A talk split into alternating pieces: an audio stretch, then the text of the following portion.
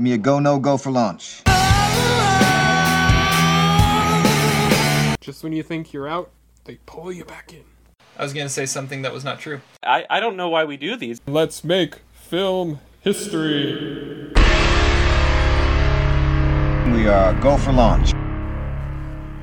Welcome back, everybody, to the Almost Sideways podcast. We are here once again, uh, bringing you another movie uh, from the past with a deep dive today. I am your host Terry Plucknett. Uh, that you could say we are the the uh, original social distancing podcast because we've been social distancing ever since this thing started. Uh, I am coming to you from outside of Portland, Oregon, in the small town of Cornelius. And then we've got Todd Plucknett coming to you from Federal Way, Washington. Federal Way, Washington. Isn't yes, that the yes. uh, the hub of the coronavirus outbreak? Uh, yeah, about maybe like about like 25 miles from here, but yeah, pretty close. You see, And- you see and Todd is voice- Todd is risking his life to be on this podcast. exactly. Just need to By point that out. existing in Washington. Yeah, I like we got we got Cinco de Mayo on Taco Tuesday coming up, and I can't. I have, I have to make my own damn margarita. I, I've seen ma- many memes about Cinco de Mayo happening on Taco Tuesday, but it's being spoiled by a virus named Corona. I mean, Oh, Yeah, too it's- easy. Yeah, it's too. It's I too know good to be it is. It Low is. hanging fruit. Anyways, uh, that other voice you hear there is Zach Saltz coming to you from. Lawrence, Kansas. Home of basketball. That's right. Th- Not the coronavirus. Yes, yes. Yep, we've been we've been social distancing ever since the start of this podcast. There has been one podcast where anybody has actually been in the same room. Um and it was our Vegas podcast and It's debatable honestly, whether we were really there, uh, though. All mental. what? It's debatable whether we were really all truly there, you know, mentally. That, that's what I was gonna say. I, I don't know how much we really remember of it, but there is audio evidence that it exists. So, um, Highly yeah, that's the only time- audio evidence. Highly Yes. edited Yes. audio evidence. Uh, yeah, Editing But, that would uh, put but- Thelma Schoonmaker to shame. I mean, Todd and I haven't even been in a been in a podcast together in the same room. I always thought that would happen at some point, but it hasn't happened yet.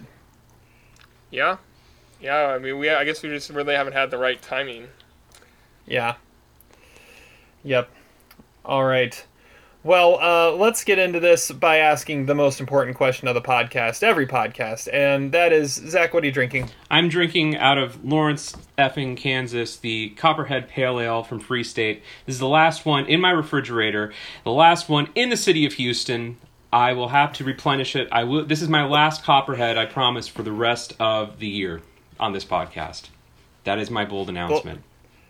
Does that does that mean you're making a making a run to get something else sometime this week? Yes, uh, I am. I'm tired of Copperhead on this podcast. now, when I drink Copperhead, I think of the podcast, not the association I, I necessarily want to make. Or maybe I do want to make it. I don't know. I gotta I, change I like how things you up. threw in.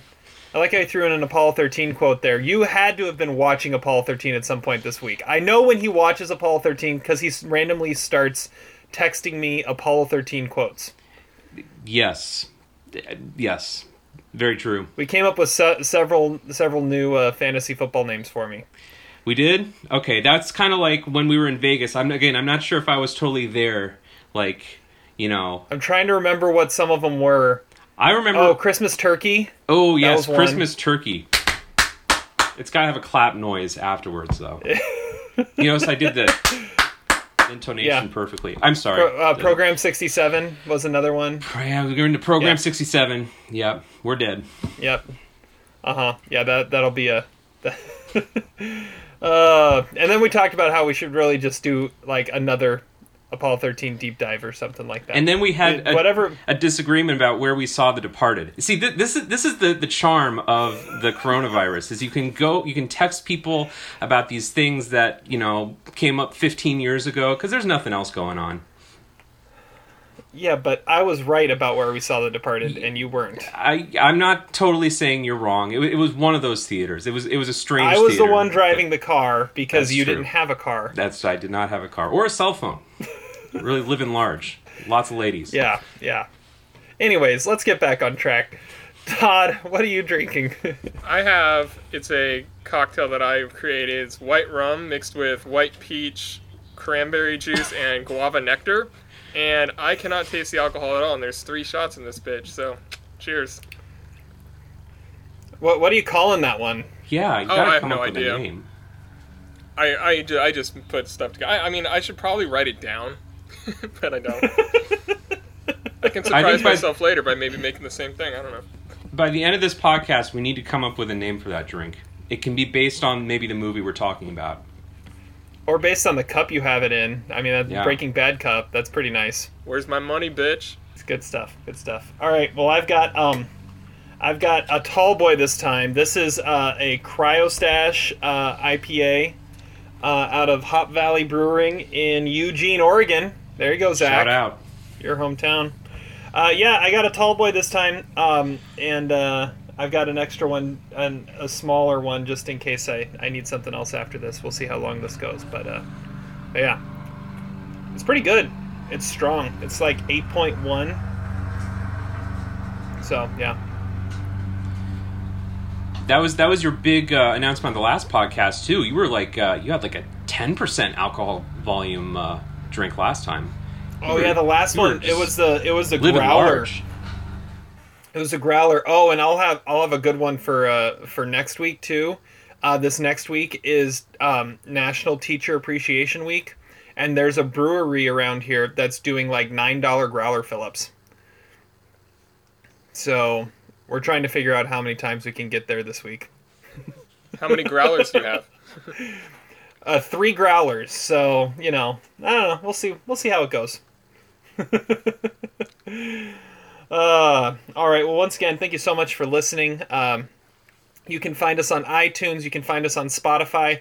Uh, you can find all of our movie ratings and reviews and lists and such on almostsideways.com. You can also find us Facebook, Twitter, all those places. Make sure you uh, you like us on Facebook, follow us on Twitter, subscribe, rate, review on iTunes. Uh, help us help us get the word out about this awesome podcast that we love doing. Okay, so let's get into what we've been uh, what we've been watching, and uh, we'll talk a little bit about that before we get into our deep dive. Todd, what have you been watching this week? Uh, so I, I found out that the movie that Zach had originally uh, given me to watch for the last podcast uh, started streaming on the brand new NBC streaming network, which is called Peacock. So I watched The Cook, the Thief, His Wife, and Her Lover, which is the 1990 Peter Greenaway movie. um, this movie stars Helen Mirren as Georgina. She is the wife of Albert, uh, who is played by Michael Gambon. He's like this brutal, kind of out of control gangster who uh, murders random people, seemingly for his own pleasure, but probably just to, like sort of maintain the stranglehold he has on the neighborhood. And every night he goes with his employees, I guess, and his wife to this restaurant that they kind of just take over the whole thing. And Albert's like abusive and sadistic. So when Georgina starts an affair with this like kind of quiet bookshop owner, like he flips out and so that sort of forms the basis for this movie that kind of feels like more of a play than a movie. Tim Roth is in it. He plays one of uh, Albert's flunkies, which is uh, kind of fun to see. I, I think Helen Mirren and Michael Gambon are awesome in this movie. I, I think David Thewlis kind of based his career around Michael Gambon's performance in this. Like, a, a, it's a completely over the top, captivating character, and it's clearly inspired by Kubrick. There's like these really wide shots, and the camera's always sort of like just like floating along the scene, and it makes it so you can't really look away, even though what's happening is really like re- reprehensible and nihilistic. I think like Cronenberg and David Lynch and even like Ari Aster, I feel like really based their careers around how this movie was shot too. Like it's it's really bizarre in that way, but it also wouldn't exist without A Clockwork Orange. It's uh the thing that keeps me giving giving it uh even higher like review. I feel like is the fact that the last like 30 minutes everything's like wrapped up too much in a bow. Like every little thing that happens is kind of explained or kind of like thrown into the plot right at the end and I, I kind of I was annoyed by that but other than that i think it's like a good and a bad movie like a s- disgusting movie and a beautiful movie at the same time. I, th- I give it three stars and i don't think this is a zach movie at all but he called it the most epic zach movie ever so i want to know why that is Oh, because it, pisses people off watching it, you know? Like, I think this movie is a great litmus test if you're like a cool person or like a lameo. Like, if you watch this movie and are actually repulsed by it, then you like, you know, you have no balls. Like, this is a fun movie. It's like in your face and quietly it's really i think what you know this movie got an nc-17 when it came out one of the first nc-17 movies and what offended more, people more than the kind of reprehensible cannibalistic uh, aspect to it was that it's very much like a very political movie it's very critical of capitalism it's very critical of the british aristocracy i think that's what gets under people's skin more but it is just like all out kitchen sink all in your face like darren Aron- I, i'm surprised you also didn't mention darren aronofsky i feel like he would be a big fan of this movie too uh, uh, you're right on. Actually, I agree with your review for the most part. I, I also don't love the ending of it. Um, I'm really glad you saw it, but I love this movie. I also shout out to N- Michael Nyman for the score. I think about this movie a lot because I have his music on my phone. I sometimes listen to. It. It's one of the great underrated scores of the '90s. Helen Mirren, um, Michael Gambon, awesome in this movie. Criminally underrated movie. Criterion Collection, where are you? This is a begging for a Criterion Collection uh, re-release. I don't think I'd ever seen a Peter Greenaway movie, but yeah. Oh, yeah, he's great. Like the style Draughtsman's Contract is also a great movie. Uh, trivia note that Terry might appreciate. I learned about this movie because our old film professor at Concordia, Dr. Hill, he said this was the only time he's ever walked out on a movie because he couldn't handle it. so I had to see it. Well, you know from the Oh, you opening have to see shot that. yeah, you're gonna either like it or not like it. So Oh, that's awesome. That's awesome. I may have to try and catch that Oh, one, Terry too. should totally watch well, it. the Peacock I- Network is free, so you, you can watch it. Anybody who has It's uh yeah, has free for Comcast subs. Yeah, Comcast Xfinity subscribers get Peacock for free. Yeah, I may have to check that out. All right, I'm gonna go next. Uh, and go just through a little bit of uh, what I've been watching. There's one movie I'm I'm actually gonna talk about, but uh, I watched Vertigo for the first time this week. For the first time, man, that movie is a masterpiece. That's such a cool movie. Um, and ju- just the the twistedness of it and how it how it just like like that's like the most epic mic drop to end a movie like ever. It's like like you you have that that complete twist ending like 5 seconds before blackout credits roll. That's awesome. Uh, so that that one was really good. Um, my anniversary movie this week was Dogtooth, uh, Yorgos Lanthimos. That is one strange movie. yes. um, yeah, yeah, and and it's I, I can I can see all I kept on saying to myself is oh now Lanthimos just makes sense. If this is where he started to go from there to the lobster, I still haven't seen the Killing of a Sacred Deer, but I've that I've heard that's just absurd too. But um, yeah, it, it it's it's insane. It's insane, but still kind of awesome at the same time. I really don't understand it. Um, I've also been watching a lot of Breaking Bad. I'm getting near the end of season three. I just watched an uh, just about an hour ago. I watched an entire episode of uh, of Walt and Jesse trying to kill a fly. Um, that is a, that is an amazing, amazing episode. the most so good. The most divisive episode of the whole series, in my opinion. I love that episode. Some people Isn't that love it, some Johnson? people hate it. Yeah, and I saw it was directed by Rian Johnson too. That was amazing. Uh, okay, so yeah, that's where I'm at with Breaking Bad. I'm working my way through. Um, so uh, I've got two movies. I'm just gonna briefly mention one and then talk about the other. Two brand new uh, Netflix originals that came out this weekend that I watched uh, over the last couple days. Um, one was horrible and one was really good. Uh, the horrible one was uh, this Indian movie called Mrs. Serial Killer. Um, yeah, the premise sounded better than the movie actually happened. I mean, it was it's like the first Indian Bollywood type movie I've ever seen. And maybe it's just the style, but it was so schizophrenic. It had no idea what it wanted to be. It was like part horror, part thriller, part slapstick comedy, part drama with a really cheesy score that sounded like it belonged in Amateur Night. Um, it was it's a story of uh, of a uh, a guy who is uh, wrongfully accused of being a serial killer, and so his wife decides that the only way to get out of it is to uh, to perform a copycat murder uh, to show that the serial killer is still on the loose while her husband is in prison. And it's yeah, as absurd as that sounds, it's even more absurd watching it. Anyways, it's a horrible movie. If you want to check out something horrible that's almost laughably bad, uh, yeah, it's on Netflix right now. But the movie I do want to talk about that I really liked was called The Half of It. Uh, someone also came out this uh, this weekend. Uh, this is written and directed by Alice Wu. Uh, this is her second uh, movie that she's made, and it's the first one she's made since 2004. Her first film was called Saving Face, um, but this is her first film since 2004. Only her second film ever, and it's it's kind of this this high school drama, but it's got a whole lot of heart. It's super just it's such a sweet movie. Um, it follows uh, the main character Ellie Chu, played by Leah Lewis, uh, who is this really smart, um, genius type high school girl who nobody really understands and nobody really gets. Uh, she gets hired by all those all the cool kids to write papers um, for them. Um, anyways, so her uh, one of the guys, one a guy on the football team named Paul, played by Daniel Diemer hires her to help write a love letter to this girl. And it really turns into this weird twist on um, Cyrano de Bergerac. Of, uh, but the the twist to it is that uh, the girl that they're writing this love letter for, Ellie is also in love with. And so you've got this kind of love triangle that forms between the two, or between the three of them. Uh, the girl's her name is Aster, played by Alexis Lemire.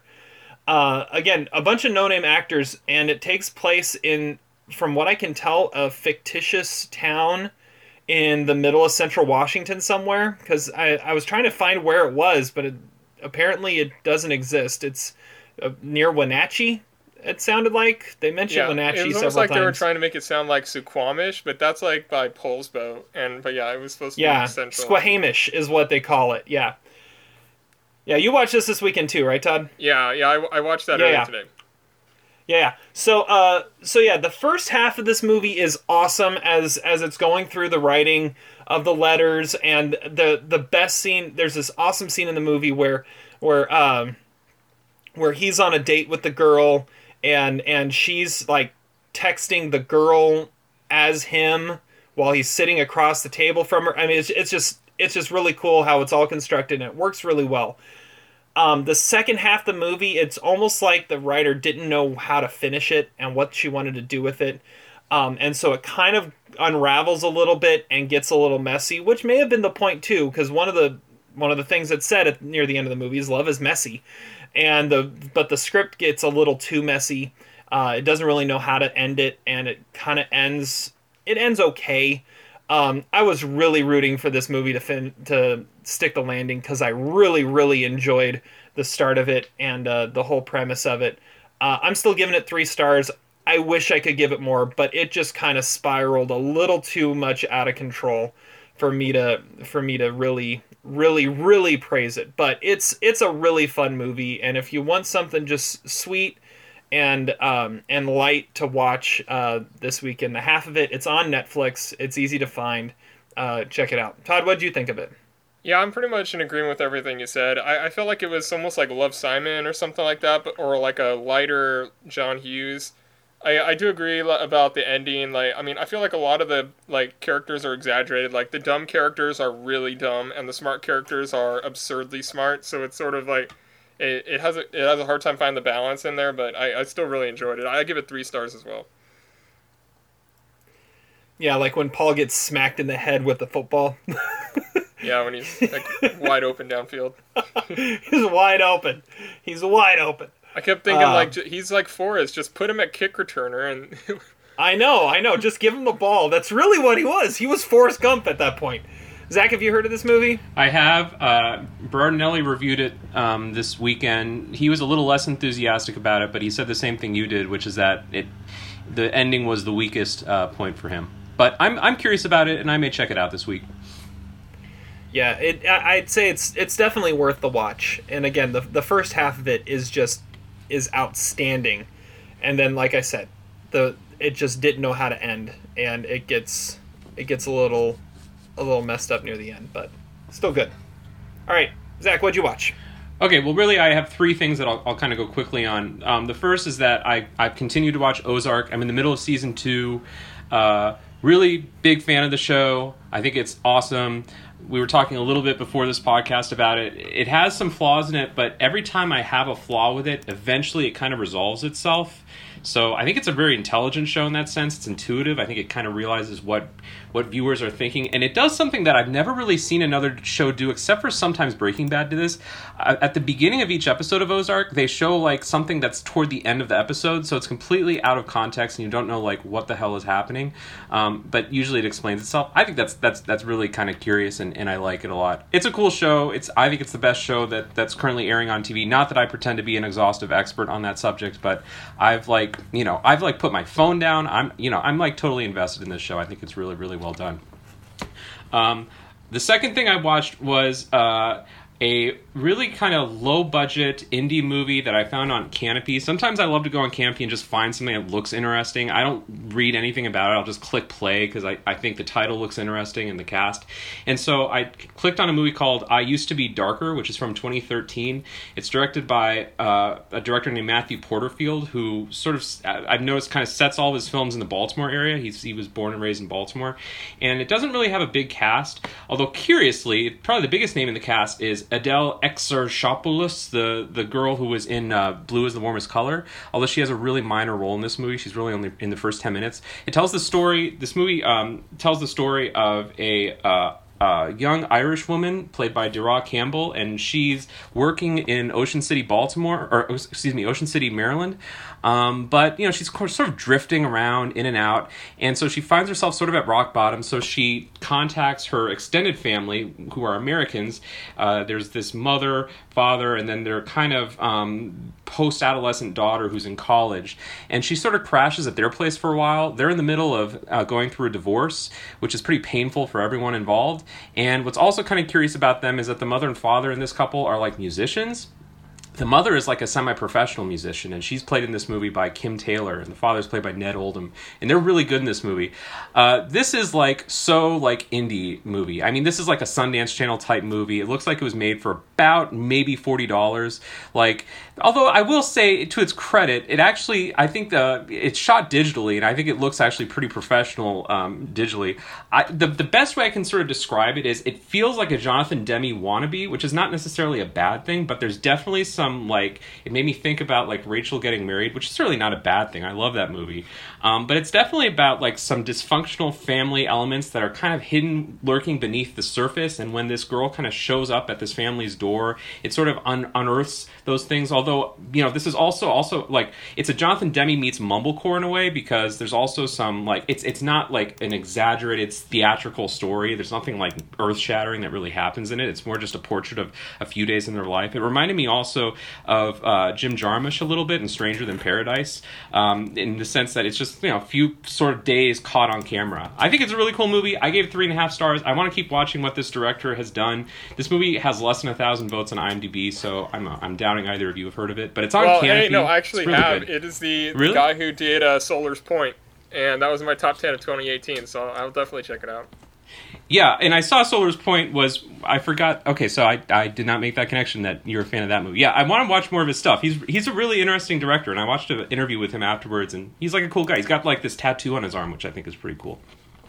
Um, and then the last thing I, I saw is I, I didn't expect to binge watch this, but I did. I binge watched Last Dance. Uh, so it is it's it's spectacular. I mean, it, it, it's everything that, that you want it to be. I think uh, the the two things that really stuck out to me are number one, just how much assholes the Detroit Pistons were. Like everyone wants to believe that Yes. Isaiah Thomas is like this nice guy. He's got a great smile. He's very charismatic. No, those guys were douchebags. Okay, they were like terrible, terrible human beings. So I would imagine if I was in the '80s, it, it- that that I feel like has to con- has to contribute to the narrative of why Jordan was so popular, at least in the kind of middle to early part of his career, which is I can't imagine anyone actually liking the Pistons. I can't imagine like so so you know you get Jordan's hatred of the Pistons, and I feel like people are on board when they finally uh, beat the Pistons in 1991. Um, the th- other thing that sticks out to me is when Phil Jackson arrives. I think it's really interesting. I didn't really realize this, but well, number one, Phil Jackson's like a hippie, which is really cool. I'm sure uh, someone needs to make a movie about him and Bill Walton in the '70s. Uh, that's that has to be made somehow. but another Like thing, him which is in- coaching in Puerto Rico or whatever, where they're Yeah. like the, where the where the mayor shot the referee in- during the game. Exactly.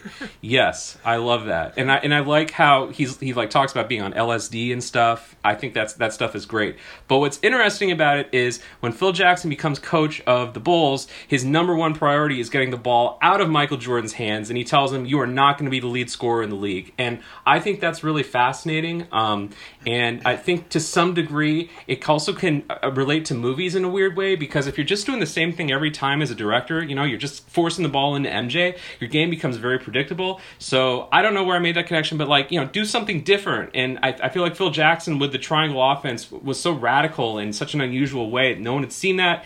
And uh, I just I, I think there's there's some you know maybe overlap with being a film filmmaker that's always pushing the bounds and trying something different. So I, I kind of thought that was cool.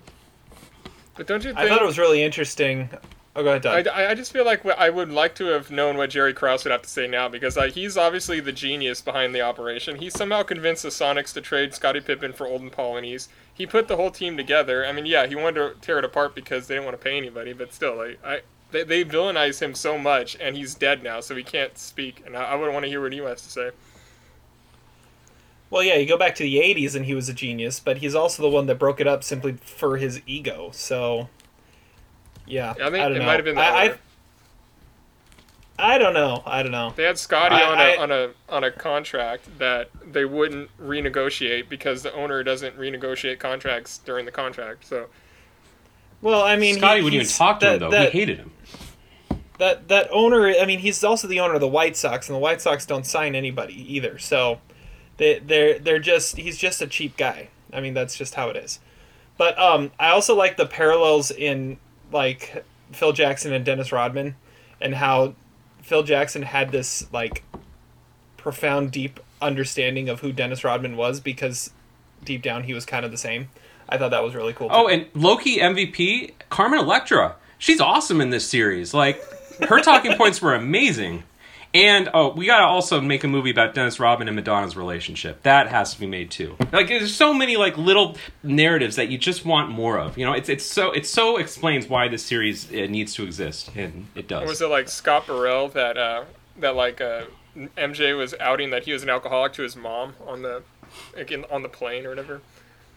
oh yeah, yeah, yeah. I think you're right.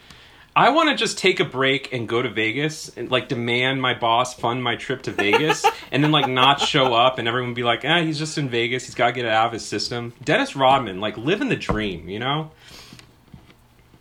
Zach, didn't you do that anyways? I mean, that's like I didn't demand that my boss like finance the trip. I should have though. Maybe I'll try that next time. well, and and by the time by the time everybody listens to this, episodes five and six will happen because they Yeah, they debut in like tonight. a couple hours from what we're from when we're recording. Why But, doesn't anybody that's- give the- I heard that's Pist- supposed to be Dream Team and uh, and Kobe are supposed to come up in the next two episodes. Ooh. So Why doesn't even they give the Pistons in the 2000s like as much crap as they give the the the bad boy Pistons? Like they were kind of the same way. Like they they were a nasty team. They got into the the melee. They uh, they won a championship by playing all defense and nobody liked them, but nobody hated them the way they hated those Pistons in the 80s. Well, I think by the time the Pistons came around, everyone was really getting sick of the Lakers. No one wants to talk about this now, but that's that was the era when Kobe got villainized. Or is this because were a everyone much hated Bill Bigger Laimbeer? target. yeah, I, I think I think it was yeah the bad boys. They they were just they were just brawlers. And yeah, They got into a fight with the crowd, like, like with the with the Pacers. I mean, Yeah, but that was Ron Artest. I mean, that you know, That was that was more the Pacers than the Pistons. It was just the Pistons fans. well, Ben Wallace is the one that started it, though. He shoved him right after, like, way after the play. Yeah, but well, you could say he started it, or you could say Ron Artest started it when he ran into the crowd. Anyways, we're getting way off topic. yeah, yeah. This is It might have been Bill Laimbeer. Who knows? yeah. All right. Well, uh, well, let's move on. Yeah. Um, Last Dance episodes five and six are coming out tonight. You'll probably have already watched them by the time you hear this. But yeah, it's an awesome show. Awesome documentary series. Okay, well, let's get into our main topic of the day, and that is our deep dive. And for this deep dive, we are celebrating the 40th anniversary of Raging Bull. Let's hear for the great Jake LaMotta, ladies and gentlemen. I'm the best. And I can take it more than anybody. You're dead. You're married. Leave the young girls for me. There's no way I'm going down. I don't go down for nobody. What is it with him? Why does he have to make it so hard on himself? Uh, this is uh, a Martin Scorsese classic uh, masterpiece. Uh, some people say it's the best sports movie ever made. Uh, some people say it's Scorsese's best movie. Some people, uh, I think AFI, the last AFI list put it. I think was wasn't it number two I think it was number all time on the four. last. It was yeah, it was in the top five of of best movies of all time. Um, so um, we're going to be talking about this one today, and we're going to start off as we always do with our trivia. I'm hosting trivia this time, and Todd, since he always complains about how he never goes first, he will be going first, and Zach will be going second. So Zach, go ahead and unplug. And uh, all right, Todd, you ready for this? Oh yeah. All right. We'll see. I, I I don't know how deep to go into a movie like this, so we'll see how I did. Okay. Uh, there are nine questions. Uh, there are 19 points possible. Oh boy. and and most of those points are on the last question, but we'll get there in a sec. All right, number one. In what round do we pick up LaMotta's fight with Reeves? And in what year did the fight take place? And in what city? Three points. With Reeves, that's like. Was that like the That's first? the first fight. The first fight. So that's yeah. gonna be like 1941. Correct. Uh, I think that was in Cleveland, Correct. and I'm gonna. I don't know. I'm gonna say the fifth round. We pick it up in the ninth round. Okay. because it was a 10 round fight and it was the we pick it up in halfway through right before the the break before the final round uh number two so you got two of the three points there number two how old is vicky when jake meets her 15. 15 is correct uh, what do jake and vicky do on their first date Mini golf. putt putt yep um where where were the sugar ray robinson fights held New York City. that is incorrect they were held in detroit All all of all five of them. Well, the first I know for sure the first two that they talk about, and those are the only ones where they actually specify what city. Okay. So, I'll, I'll, I'll yeah. Uh, what club do uh do they go to see the comedian at? The Copa. The Copa, correct? Uh, this one's worth two points. Uh, who does Jake have to get down to weight to fight, and what weight does he have to get down to? So uh, Janiro has to get down to like Correct. 155. Correct. Wow. Good job. Next question. Uh, what happened to the fighter Jake beat for the title? What happened to him? Yeah, like afterwards, like later on, it mentions it mentions at some point that something happens to him. Late, Oh, like does he, he like epilogue after the fight. he like uh oh he like dies in a like a plane crash or something? He dies in a plane crash. That is correct. Uh, next question. What two words ends Jake's poem from the stage? Uh, that's entertainment. That's entertainment. I can't believe I got Good that. job. All right. Last question. This question, I, I'm gonna, yeah, yeah, I'm gonna say this is worth eight points. Oh boy. Um, what four actors did De Niro beat for Best Actor? And the so that's four points. And then if you can say what movie it was for that they were nominated, that gets you another four points.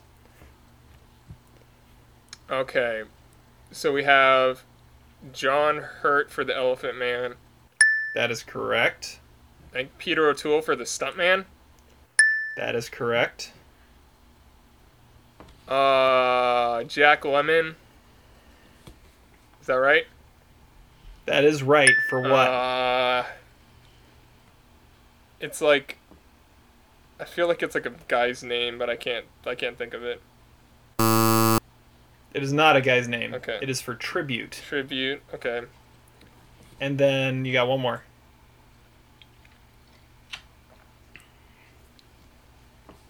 Yeah, I mean, I know I know what it's not. that doesn't help. I'm gonna s- No.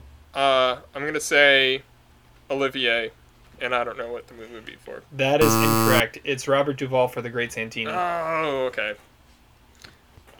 I feel pretty All good about that. You got 14 of the 19 points. That is pretty good. Come on back, Zach. Wow. All right.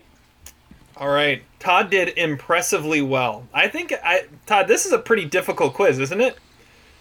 Yeah, I had to pull a couple of those, uh, but yeah, Yeah, I, yeah, yeah. I, yeah, I mean, it, it was not it was not easy, but they are gettable. Okay, so this is this is uh, there are nine questions worth 19 points. Todd got 14 of the 19 points. All right. He he was he was quite impressive on this. Okay. Uh, and and I will I will um, preface this like I did with Todd. Most of the points are in the last question, but we'll get to that in a little bit. The first question is worth three points. Uh, this all has to do with the first fight of the movie. In what round do we pick up LaMotta's fight with Reeves? In what year did the fight take place, and in what city? 13th round? It was the ninth round Ah, okay.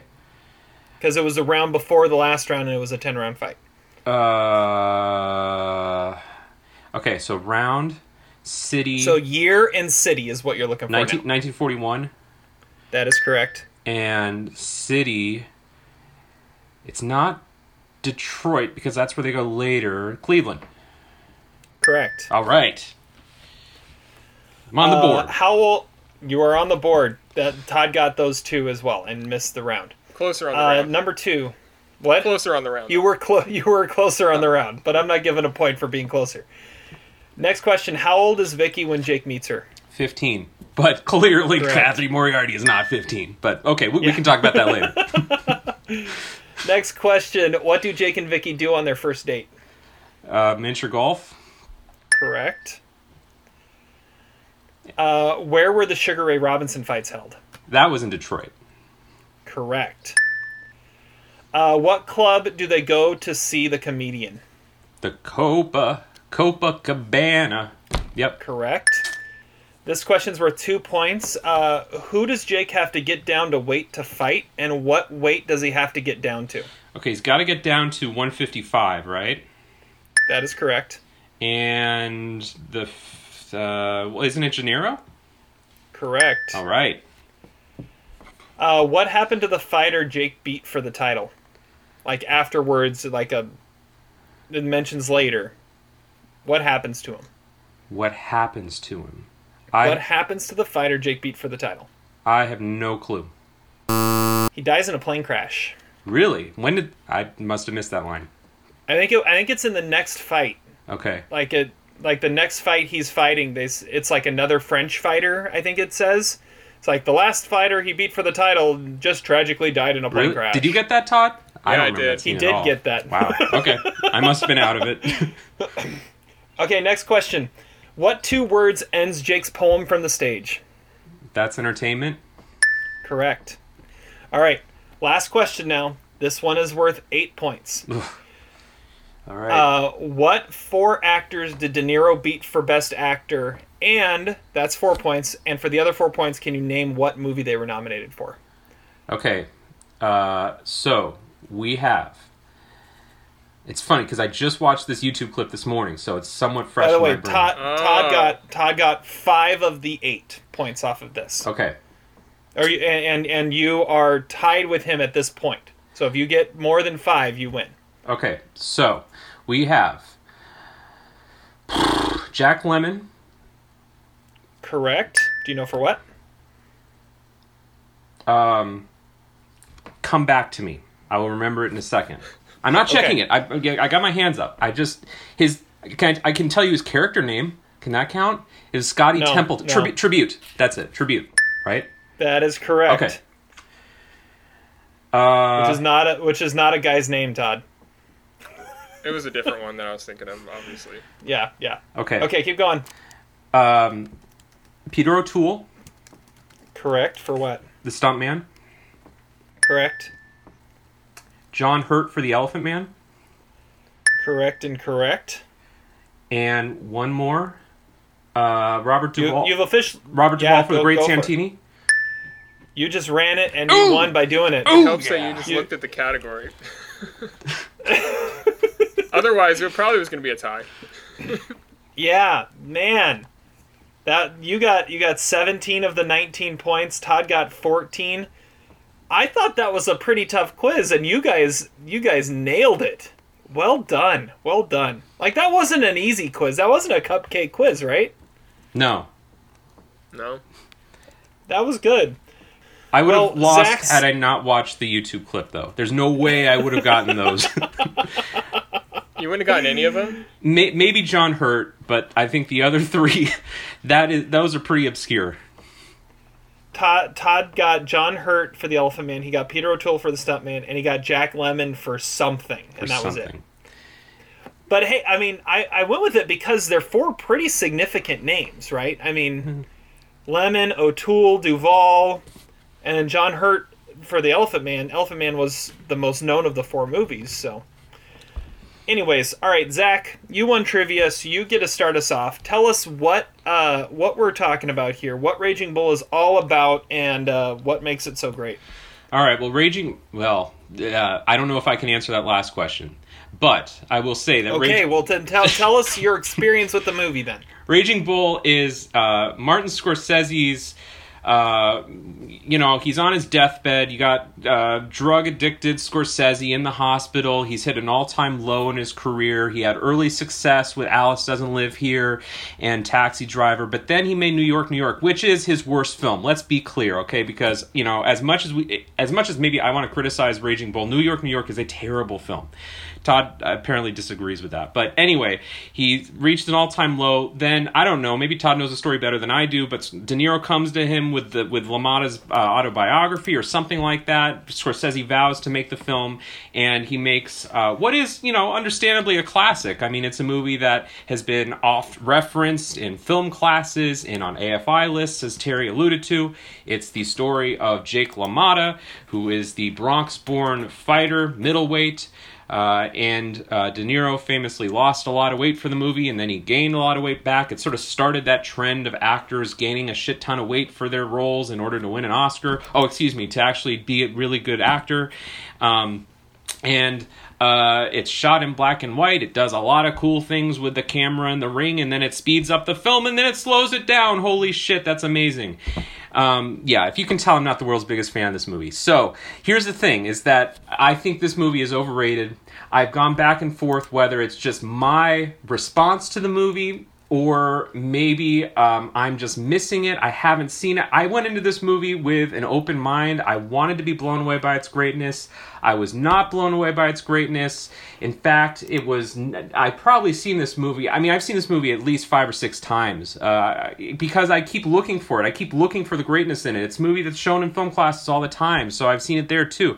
I just don't see it prove tell me i'm wrong i don't know but it's a movie that i cannot uh, grasp in the same way that i can grasp taxi driver goodfellas and the departed. Those those are the scorsese mount rushmore. This is a movie that i've never quite been able to understand why people love it so much um, but de niro is great in it. He is the best part of the movie. That is a well-deserved oscar certainly better than jack lemmon as scotty templeton in whatever it was called movie that neither of us have apparently seen By the way, it, it uh, Raging Bull is number four on the AFI list. It goes Citizen Kane, The Godfather, Casablanca, Raging number Bull. four Then, then Singing in the Rain, Gone with the Wind, Lawrence of Arabia, Schindler's List, Vertigo, Wizard of Oz. That's the top ten. wow so i'm definitely on a number four really Number four. Wow, that is crazy. Well, okay, then I'm I'm wrong. So you know, Godfather don't listen to anything I say. all the way down to thirty-two. I didn't realize it was that low. Anyways, yeah, number four. Number four. Ahead of Singing in the Rain, which I watched yesterday with my kid. He loved it. I mean, who doesn't love Make 'em Laugh? It's the best. Anyways, Todd, redeem redeem uh, Raging Bull for us.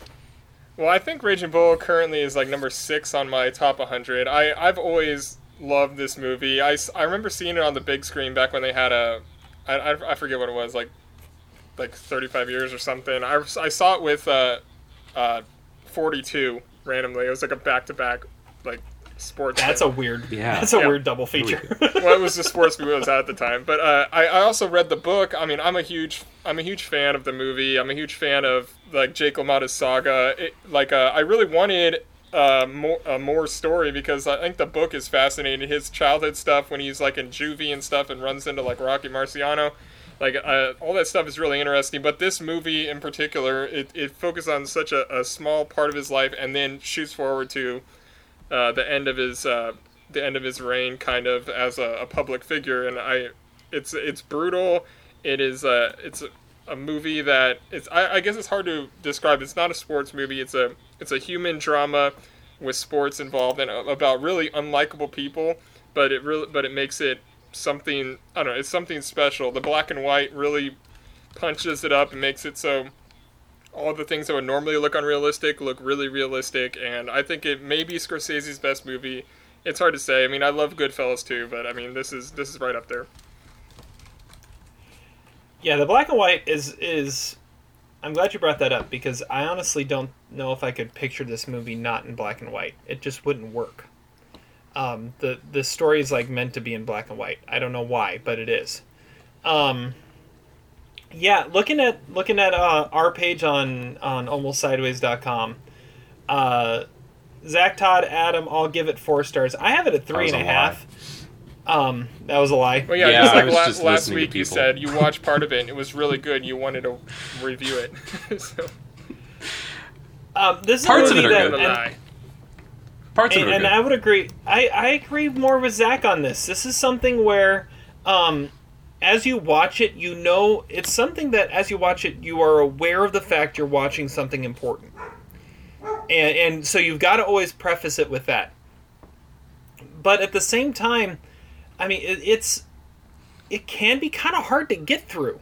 It, it's not it's not that easy of a movie to watch. Um, De Niro is is has an outstanding performance at the heart of it, um, and and the performances are the heart of it. Um, the boxing scenes are really um, are really fascinating and um, shot unlike anything else. You know, you would you'd see in a in a uh, in an action scene like that. Um, but I, the the story has a tough time engaging me at times. It really does. So, um, so I I'm I'm one that's kind of closer to Zach. I understand why it's important. I understand the the like filmmaking achievement that it is and the groundbreaking performance that De Niro gives.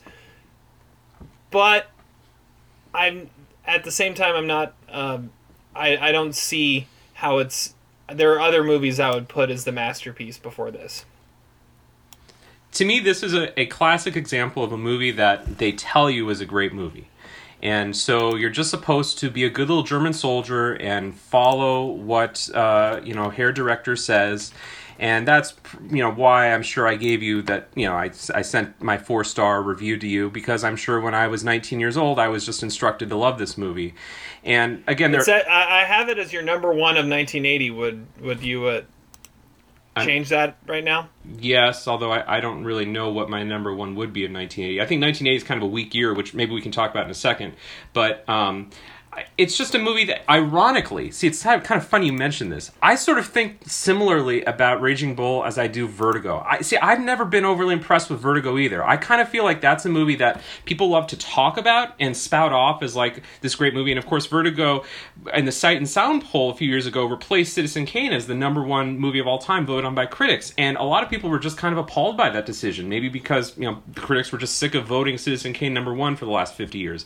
I sort of agree with the with the critics though. Like, uh, Citizen Kane is clearly the best movie. Vertigo, you know, okay, it's fun to change, play around with things, but Vertigo to me is like it's sort of a chore to watch. It's not like a, a fun movie. This is sort of the same thing. It doesn't grip me the way that other Scorsese movies do. It feels like an exercise, and it feels like you're supposed to appreciate the art of it instead of feel invested in the story.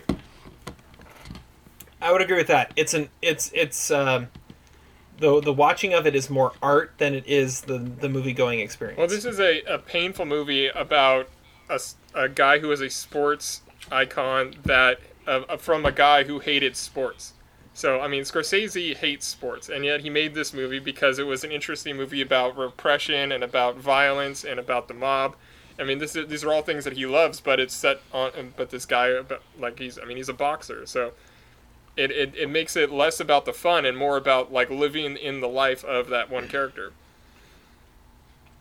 But like I, I think a good companion piece with this, because of what you just how you guys have kind of described the movie, a good companion piece to this is Wolf of Wall Street.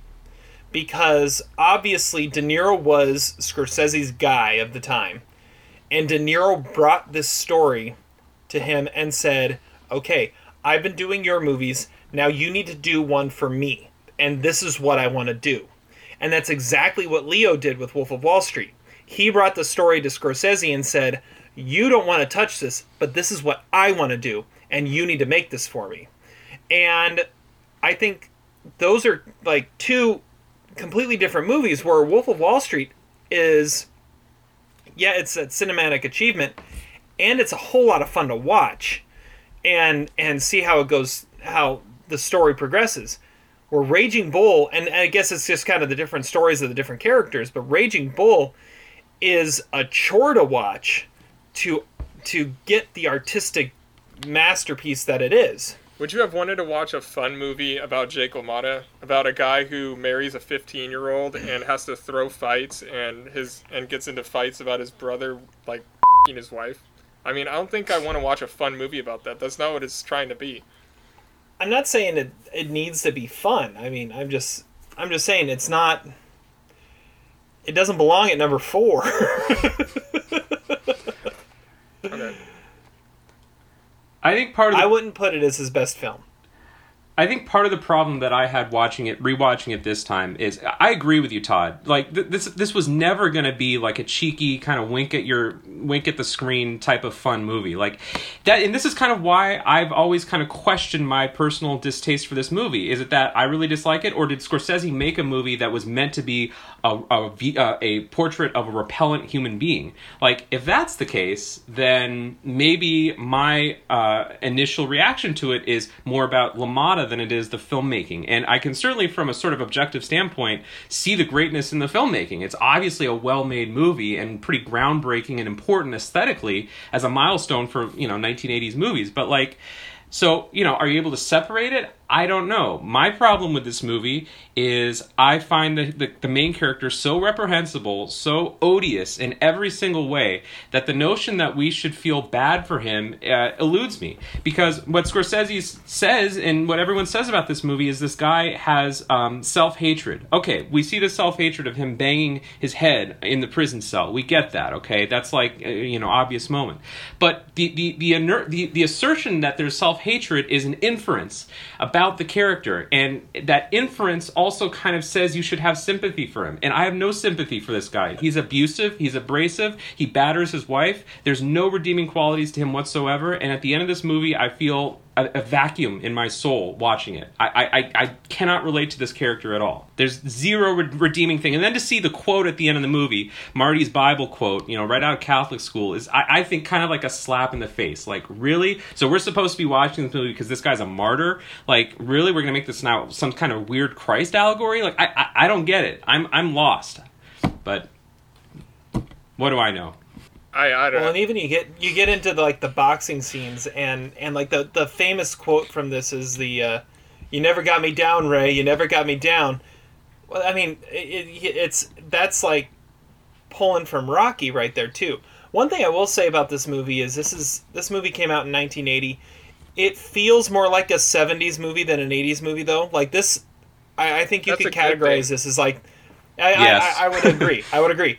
I think this is this. You could say this was the last '70s movie, even though it came out in 1980. One thing I was watching, um, so the um, CNN put out the uh, the movies documentary series last summer, and uh, and I have it I have it sitting on my DVR and I revisit it every now and then. And I pulled up I watched a, just the first bit of the the 80s segment, which was the first episode that they debuted.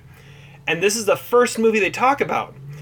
And I'm like, but that that's not the 80s. I mean, that that it doesn't fit with the rest of the decade. It's a 70s movie, which like like we said, I think it's a good thing. And Zach, I think you were onto something too, where um, I don't think this move you're you're supposed to like the character. I think it's meant to be a movie about this reprehensible person. Um, I watched this movie with my wife. Uh, she'd never seen it before, and she was engaged the entire time. Now you you hate the character the entire time, but it's one of those where you also can't look away too. So it's it's interesting how the the dichotomy there. Yeah, I mean, I mean, this is the second straight podcast where Zach is shitting on a movie that he appreciates, like the filmmaking, but doesn't like the main character or the what the director's trying to say, so he thinks it's a bad movie. I'm not really sure that's a good way to go in your uh, criti- critical career, but I don't know. That's I don't kind have of a annoying. critical career. What are you talking about? I'm just a dude spouting off. I don't care. I mean, okay, so the back of the Yeah, you're book. only getting a PhD in film studies. That's that's it. the, the back of the book says meet Jake LaMotta, thief, rapist, killer. I mean that that is what the that's what his story is. I mean, if and if you can't get on board with that, then I don't know why you even watch the movie. But the movie wants us to feel some kind of sympathy for him. It wants us to sympathize with him. Or else, why would you have Scorsese having him banging his head in the jail? Why would you have the quote at the end about Jesus? Why would you have unstable? I this- mean, it's it's why would you have to the be scene with- accurate. It's not trying to pull at your emotions. What is the point of the last 30 minutes of this movie except to generate some kind of bizarre sympathy for Jake LaMotta? Like, th- th- you can't watch the, the, the whole. I Like, okay, the last 30 minutes of this movie is maybe a flaw in itself, we talk about in more depth later, but like, for me watching that sequence, the whole, the only, the only reason why it's there is to make us feel bad for him, to see how his life went awry because of the bad decisions he made and because his career went down the drain or whatever. But like, I feel like that's Marty saying you should feel bad for this guy to some degree, even though he did bad things. I, I just can't get on board with that. He's a horrible human being. And there are a lot of movies about bad people that, you know, I still like watching the movie. This just isn't or maybe it's maybe it's a it's a look at look how far uh, how There far are- he's fallen. There are other things too. Look, you know, the thing is, I mean, I'm being hard on this movie because, you know, I, I want to push the envelope a little bit. This is a podcast where we bring up points, you know. It's it, it's still, in a way, I, I can understand why people value it, and De Niro is amazing in it. Like, obviously, he deserves the Oscar that year. It's one of the great performances of all time. If there's any reason to see the movie, it's De Niro. That's the most redemptive factor to me why to watch this movie, is to see one of the great performances of all time and to see an example of how, in the early 80s, a director did some cutting edge things aesthetically. I'm just talking about from a pure like story story level, but that's only one level of the movie. I'll shut up. Although, can we talk a little bit about the 1980 Oscars? That's what I was going to get into next. Yeah, so let's talk about the 1980 Oscars. Um, Raging Bull was nominated. Oh gosh, how many times was it nominated? It was nominated kind of all over the place. But One, not two, for three, screenplay. four, five, six, seven, Not for screenplay. eight. We need to talk about It about got that. eight nominations. Yeah, it got eight nominations. It won for Best Actor and Best Editing. Uh, the wonderful Thelma Schoonmaker. Uh, and was nominated for Picture, Supporting Actor, Supporting Actress, Director, Cinematography, and Sound. So, not nominated for Screenplay. Todd, give your give your rant on that. Well, I mean, uh, I think we all know I'm not a Paul Schrader fan, but I think this is probably the best screenplay he ever wrote, and it, it's one that he had to he had to adapt uh, somebody else's screen. Somebody else had already written a screenplay, and he had to adapt it, and he added in the uh, Joey, like all the things that Joey does in this movie is what uh, the the writer of the book, Peter uh, Savage, did in the in the actual story. So I mean, he completely reshaped it in order for it to have a brotherly aspect too. Uh, I don't know. I think the screenplay is kind of a perfect screenplay, and I don't know how it couldn't have gotten nominated, especially in a year like Zach said is kind of weak. Are, are you saying that, that Raging Bull should be nominated over the likes of Coal Miner's Daughter, The Stuntman, and Breaking Morant? Breaker Morant. I mean, Yes, I'm saying. I have that. no idea what I'm talking about. I mean, of course, it's Uh. ridiculous that Breaker Morant and the Stuntman got the nomination. I actually really like Coal Miner's Daughter. In fact, maybe that might be my number one of 80. I don't know. But I think it was kind of a ballsy move to not nominate Raging Bull. I'm not sure why. Maybe there was some political, you know, animosity between Paul Schrader and the Academy. I'm I not don't sure. think Schrader was nominated for Taxi Driver either, was he? Exactly, exactly. That's the thing. He wasn't nominated for that either.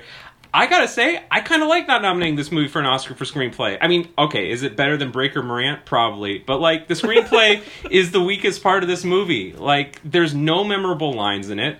It's not like the dialogue is not well written. There are jumps and lapses in the story that don't make a lot of sense, and then it becomes really repetitive at times too.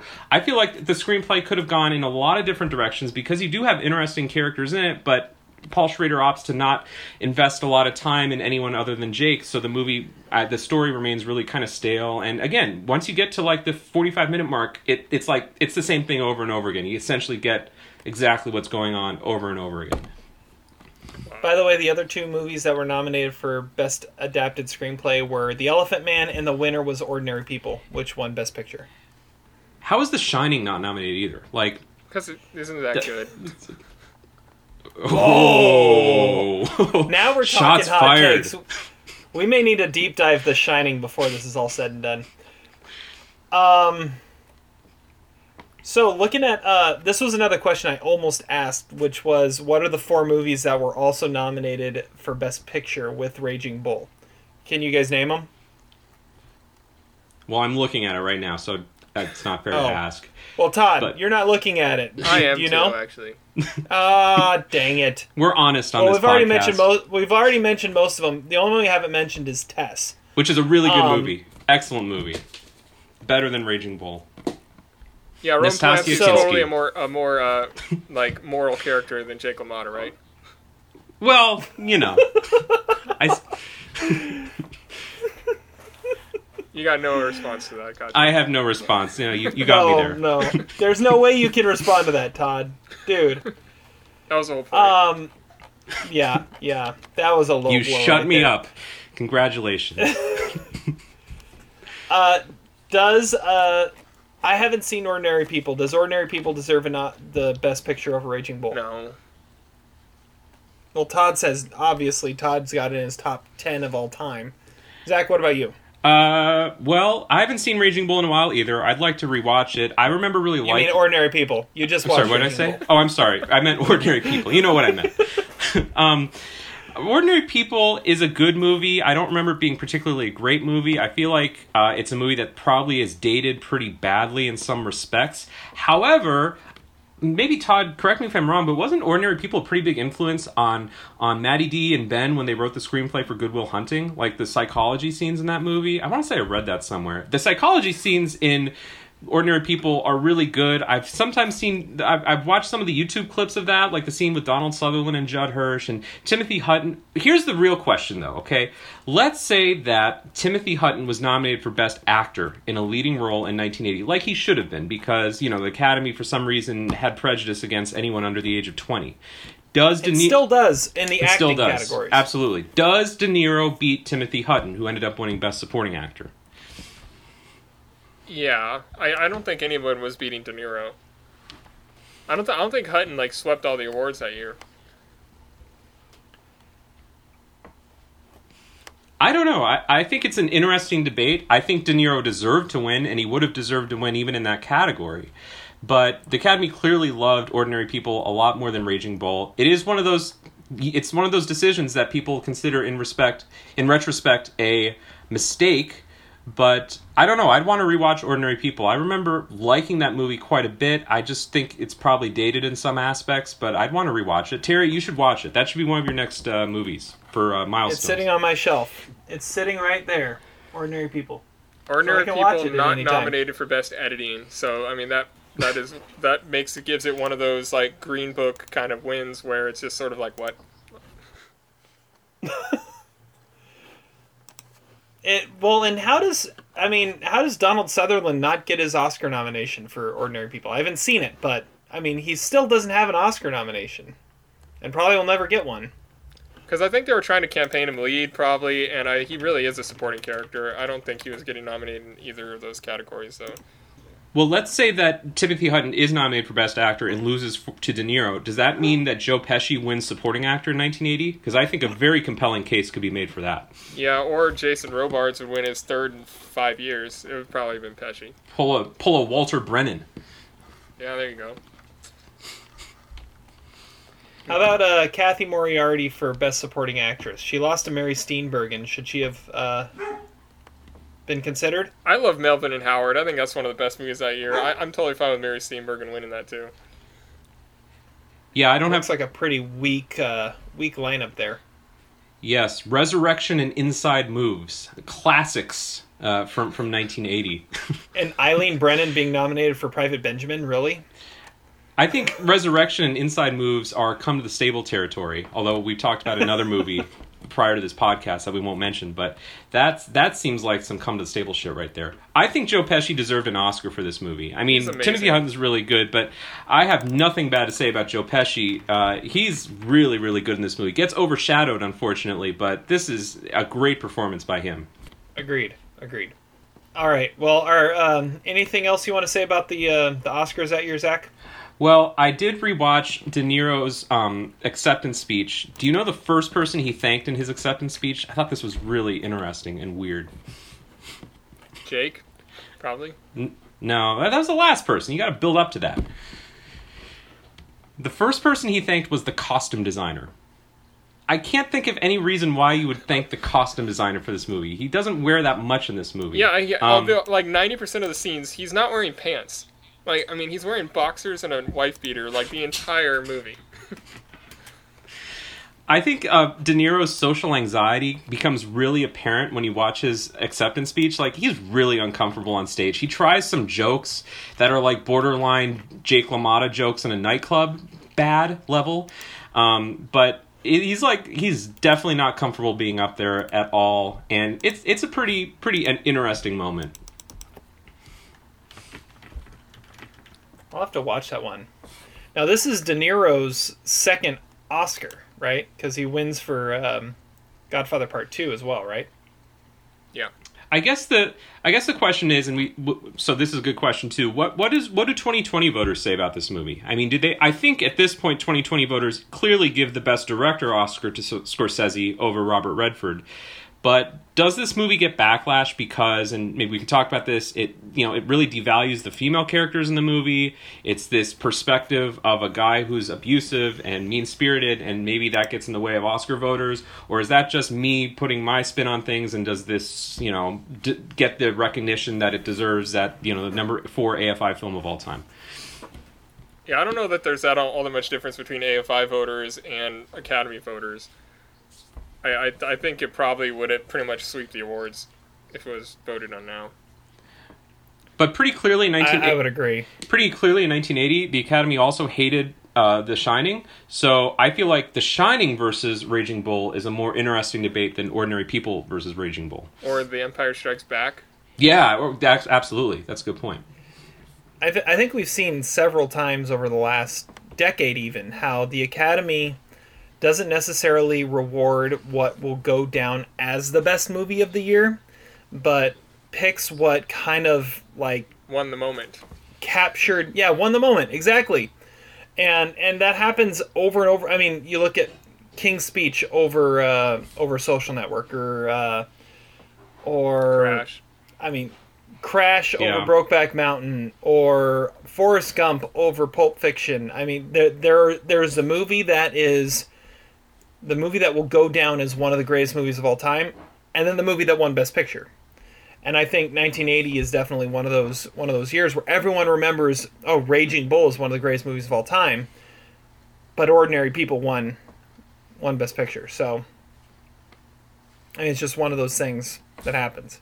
Well, let's get into some. Um, let's get into some awards. Unless you had something to say. Yeah, yeah. Let, let's let, that's what I was just about to do. Let's get into uh, let's get into what we uh, our our normal uh, shenanigans here as we uh, as we deep dive this. Um, I, I like how the last couple deep dives we've had, we've had a really in depth discussion about the movie before we get into this, and then this can just kind of be the the fun uh, the fun piece that we tack on to the end. Um, but we actually get get a good in depth discussion of the movie, which I like. We had a recasting too. Do we want to start with that or Yeah, let's start with Okay. that. So, if this movie were made today, if they were to make a, a new Jake LaMotta movie today, who would play? And it looks like we're we're uh, recasting five characters, right? Yeah.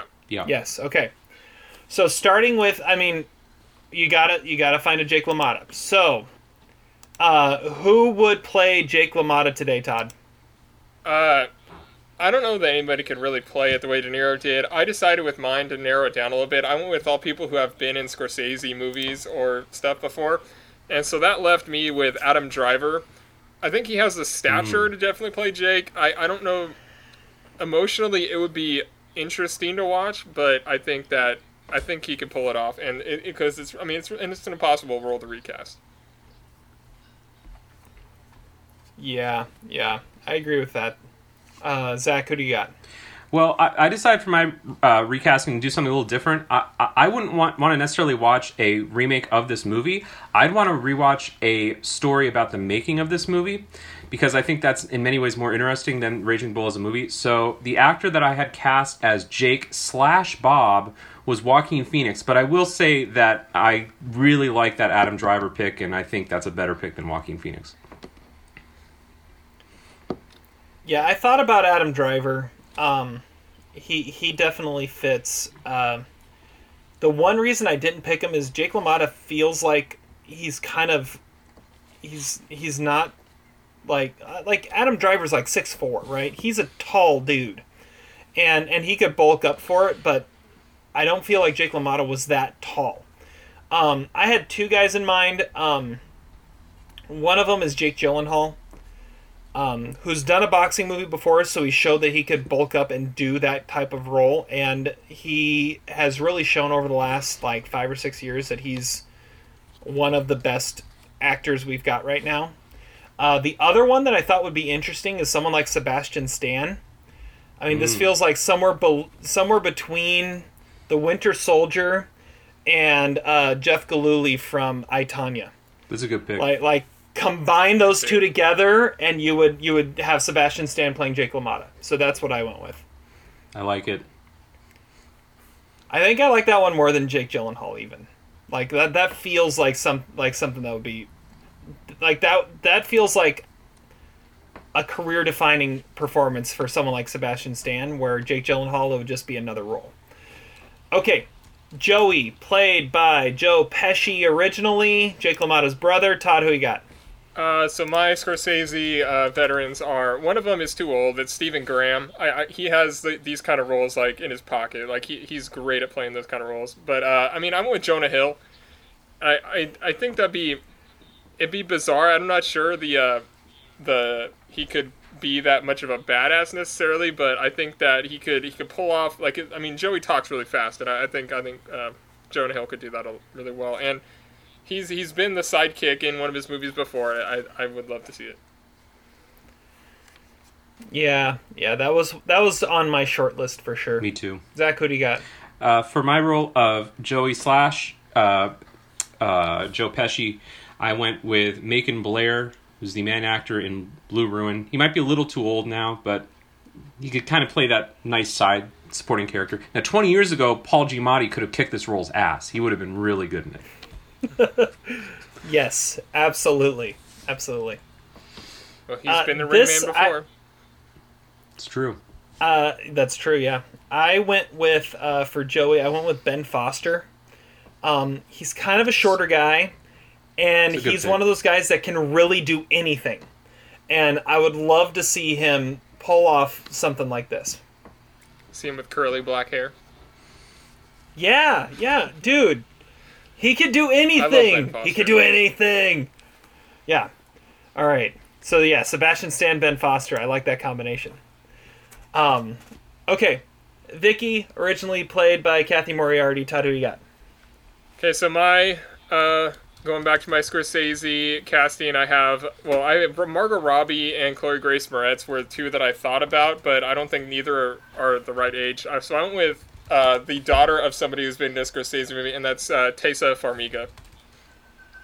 I, I feel like I feel like Vicky is kind of bland most of the movie, and I, I think that Vera Farmiga it would be great in that role, but she's obviously way too old. So I went with her Too daughter. old. What was Taissa Farmiga in? Of Scorsese's. I no, I just that's why I said I went with the daughter of someone who's in a Scorsese. Oh, movie, so I don't sorry. think she has been in. I don't Okay. think she was in Boardwalk Empire or anything. All right, Zach, what do you got? This is the pick I'm proudest of. Uh, my Vicky slash Cathy Moriarty had to be someone who was very white and angelic to emphasize the Madonna whore complex that everyone talks about with this movie. So I went with the whitest actress I know, and that is Mia Vieskoska. Who's White, blonde hair. The, Alice in Wonderland. Oh, that's how you pronounce that. Oh, Mia Wasikowska. Yeah. okay. I, how do you say her last name? I don't know. Mia- Wasikowska, I think, right? I, I don't know. I just remember Meryl Streep pronouncing her name at the 2011 Golden Globes as Vieskoska or something like that. So I don't. I The don't. whitest actress I know is Tilda Swinton. Yeah, but she's too old. Yeah. Well, I think She's oh, very I Caucasian, think though. Wasikowska is too now too. She's probably ten Yeah, years. she's like- I would have Too old. like 30. Wasikowska's like 30, right? So so, so was Cathy Moriarty. Mori- Let's get real. Moriarty was 20. She was 20 when this movie was made. well, I mean, I Yeah. cast Joaquin Phoenix. I don't care about age. Okay, I'm just age is just a number. Uh, well, my pick was Chloe Grace Moretz, but I'm gonna try and pick somebody else since You Todd already- Well, she was in mentioned a Scorsese movie. That's who you should have gone Yeah. with, Todd. I, was I the said pick. her. I, I that Um, was one of the ones I was considering. Yeah. Uh, if I'm gonna go with somebody else, um, another one that popped up that is also 20 years old, so same age, uh, Sabrina Carpenter from Girl Meets World. She played the friend. Nice. Uh, she'd be she'd be somebody else, but I don't know if she necessarily has the acting chops to pull it off. That's why I I went think it with was Chloe Cathy Moriarty's first role. Like, I mean, the, I guess I think Yeah. the story goes that Pesci found her like at a like at a nightclub or something, and and like just like said, we need to get this girl. She looks like she looks like Vicky. Well, I mean that that yeah, that really does it if she looks like her. Anyways, that's that's like the hardest one to recast right there. I want to know Yeah. about Joe Pesci at a nightclub finding I Cathy don't know if it was a Moriarty. nightclub. That, something. that sounds interesting too. Uh, This is why a making of the movie is more fascinating than a just straight reboot. Pesci wasn't even acting at the time. I don't know. All right. Next, we've got Salvi, played by Frank Vincent originally. Uh, the late great Frank Vincent. Todd, who you got? Well, that is a great casting because Frank Vincent is perfect in those kind of roles, Yeah. and the current actor that would play that the best is Michael Shannon. Oh, good call. Good call. just He kinda want to even hate him looks just by like Frank looking at him. Vincent. yeah, yeah. All right, Zach, who do you got? I went with Andy Garcia. I can't really say It's a why. good one, I just sort of thought I don't know. All right, yeah, he's a mobster. Yeah, Now, one of the things I always do when I'm doing this is I always look at people who are the similar age, and Frank Vincent was actually he he's looked the same forever. Like he looked the same for a long time, and he was actually fairly young in this. Um, so someone who was around the same age that I thought would actually be able to pull this off of being just this mobster, awesome dude, is uh, Scott Caan. Like like have the gravitas of being able to pull off that role. I guess he is Um, old now. And it's a and it's a con. So I could see it. I mean, yeah, he needs to get more more work and not always be working on network TV. yeah, yeah. Stop doing for Hawaii Five O and actually do something good. Yeah, because Frank Vincent was what forty three when he did this. He was forty three, and he looked the same when he was on The Sopranos. So, all right. I Next, I also thought about Ray Romano. I mean, maybe he's a little old too, but I really liked him in The Irishman, and I think in the right role he could play a gangster pretty well. in the right role. I don't know if it's this role. Maybe the not, right but- role. I just threw that out there. I don't know. All right, next we've got Tommy, who was played originally by the late, great um, Nicholas Colasanto. Coach. By the way, I have to mention, yeah, it's Coach, and I have to mention, I had no idea this was Coach when I watched it. It wasn't until Todd said that we were recasting Tommy. I'm like, well, who played played Tommy? Oh, it was it was Coach? What? Because he must have lost like a hundred pounds between playing Tommy and playing Coach only like four years later, um, and tragically died like what three seasons into Coach, which was really sad. Coach was So a character or on, into- che- into on Cheers. Cheers. for any of, of Yeah, you yeah. under the age of 30 who have no idea what we're talking about. So either for Cheers or Raging Bull, you're saying he should have gotten awards recognition for his weight gain or loss. Exactly, exactly. Yeah. And and and Cheers Cheers is on. All of it is on Netflix right now if you want to check it out. Amazing sitcom from the 80s. Awesome. Anyways. So, Todd, who do you got playing Tommy? So this wasn't an easy one. I, I feel like Tommy looks really old, but he really, I guess, isn't all that old. Uh, I think he kind of looks like the Colonel from uh, Boogie Nights, but so but when I- the Scorsese movie uh, cast, I went with Alec Baldwin. I really didn't have a good one. To, there's no real uh, anyone in that age range. I feel like it's a perfect Harvey Keitel role, but you know he's obviously way too old now. So Alec Baldwin's who I had to back into. I thought you were going to say right, Zach. he looks like the Colonel from KFC, which he also looks like. All right, I went. yeah, I, both of those. I went with it as a tribute to Coach R.I.P. You're in our hearts. You're in our memories. I went with Ted Danson because you know he's old at this point. He could pull it off. I thought you were going to say in honor of Coach, you went with Craig T. Nelson. Oh, I was thinking about Craig T. Nelson, but I actually think he's like 85 years old, so I think he's like maybe a little too old. But Craig T. Nelson, also great character actor as Coach. Another show that no one under the age of 30 would know what we're talking about. I know, I know. Man, that was a great show. That was a great show. Do you remember like the the weird end of that show when he uh, ended up coaching like in the NFL for an Oh. expansion team that they made up? Terry, I, I- never the watched or- the show. The only the Orlando Breakers was the team, the NFL team that he coached. And I remember there was a specific episode I remember where they were debating, I think it was the 96 NFL draft, um, on whether or not they had the number one pick, on what they were going to pick Keyshawn. And Keyshawn, they called him up and he was like, hell no, I'm not playing for Orlando.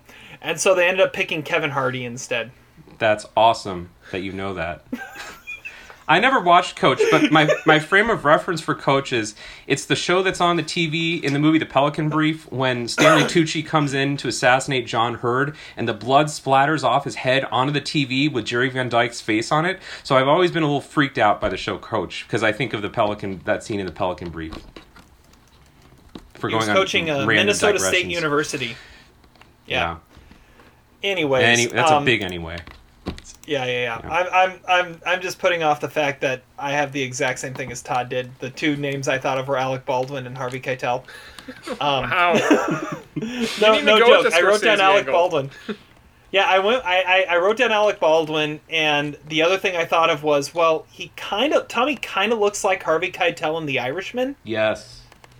So so that's what made me think of Harvey Keitel. So I say Harvey Keitel with the with the age the aging from the Irishman done uh, to play to play Tommy. Perfect. That's what I'm going with. Yeah. Okay. I- Anyways, I know we didn't cast De Niro. I really wanted to, but De Niro would have to be played by Zac Efron, right? or or Jared Leto because he felt like destroying something beautiful. that's perfect. That is perfect. Well, in that case, Brad Pitt's got to be uh, LaMotta, right? Or He, he could still Or look Edward like he's Norton. in his Yeah. 30s. Edward Norton. Edward Norton is LaMotta.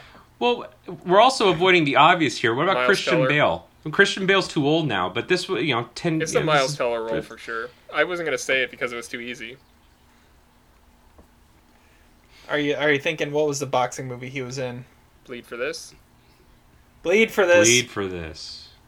That you predicted was going to be an Oscar movie, and then they, uh, their their their people found it and uh, and retweeted it. That was pretty awesome, by the way. Well, he's about the right age now too. I think he's what like in his mid 30s. I think De Niro was 36. He's 33 now. It'd be about the. It'd be about right. All right, let's get into the rest of our uh, our categories here for our deep dive. Uh, highest war performance. This isn't the best performance. This is the most irreplaceable performance. I'm gonna go first because I think, um, as good as De Niro is, the most irreplaceable is Joe Pesci. I mean, this role is built for Joe Pesci, and I don't know. This was the hardest one to recast because it is so hard to find someone that can do what Joe Pesci does other than Joe Pesci. And and it was so perfect to have this this little spitfire that um and and as I was watching it I was really struck by how he has the exact same fire and tenacity that Jake does just without all the physical traits. And that's that's so hard to find and Joe Pesci is I mean he's perfect for that. And I don't know if you could replace him with anybody. So Joe Pesci is my highest war. Zach, how about you? My highest war is also Joe Pesci. I my, my uh, I wish I could go with someone else, but I have to echo a lot of your sentiment, Terry. My hottest take of this movie is I, I leave it you know, after viewing it last night, I, I left the movie thinking Pesci gave like the better performance in the movie in, in a way. I mean, there's you know obviously the brute physicality of De Niro, but like Pesci's got like the face like movement, you know, and like the the devastation that that he has, and the the sort of looks of despair and just incredulity that he has to listen to this maniacal, pathological brother of his, um, and he just goes along with it. Like he's a fascinating character. I think the most interesting part of the movie, and that is absolutely the most irreplaceable performance because low key, if you watch that last scene, he also ages in a really amazing way that he never gets credit for. He loses a lot of weight and gets a lot of hair somehow, and looks very different. Um, but he is worthy of an Oscar for this movie. It, that is, I think, low key the highest war performance. And this was really his breakout too. I mean, looking at his IMDb page, he had two uncredited roles before this and then a role in a movie, The Death Collector, in 1976. That was the whole reason why they got him was because they saw him in that role. They thought that was Yeah. perfect to be opposite De Niro. Interesting. Yeah.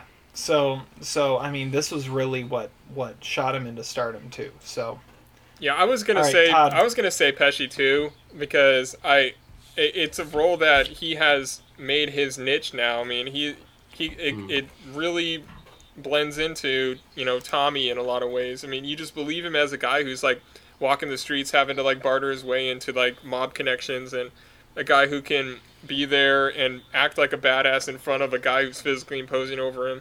Like I, Pesci's perfect in the role, so I'll, I'll I'll just go with that. I mean, even though obviously De Niro, it's you, I can never see anybody else pulling that off like that. But I mean, Pesci, I, I think it's his best performance ever, and I don't think it's really that close. did we all just agree? I guess. Yes. All right. Well, let's go to let's go on to the other side of the spectrum. Worst performance. Uh, Zach, who do you have? All right, well, get ready.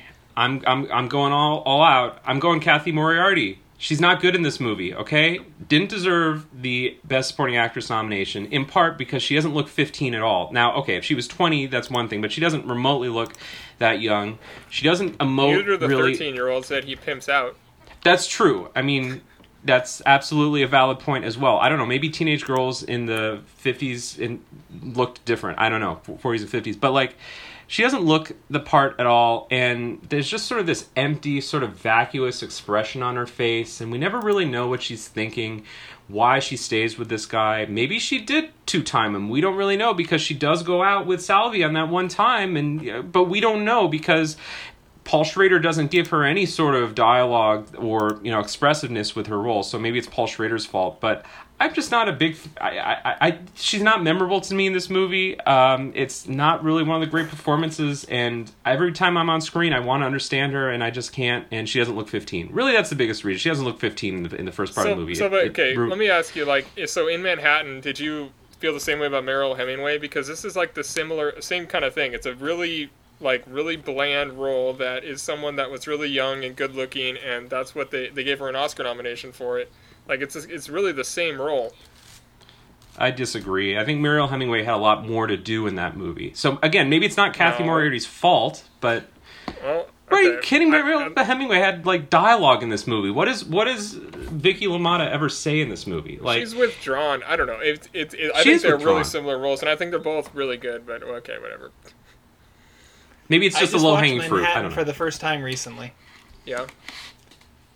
Mariel Hemingway's really good.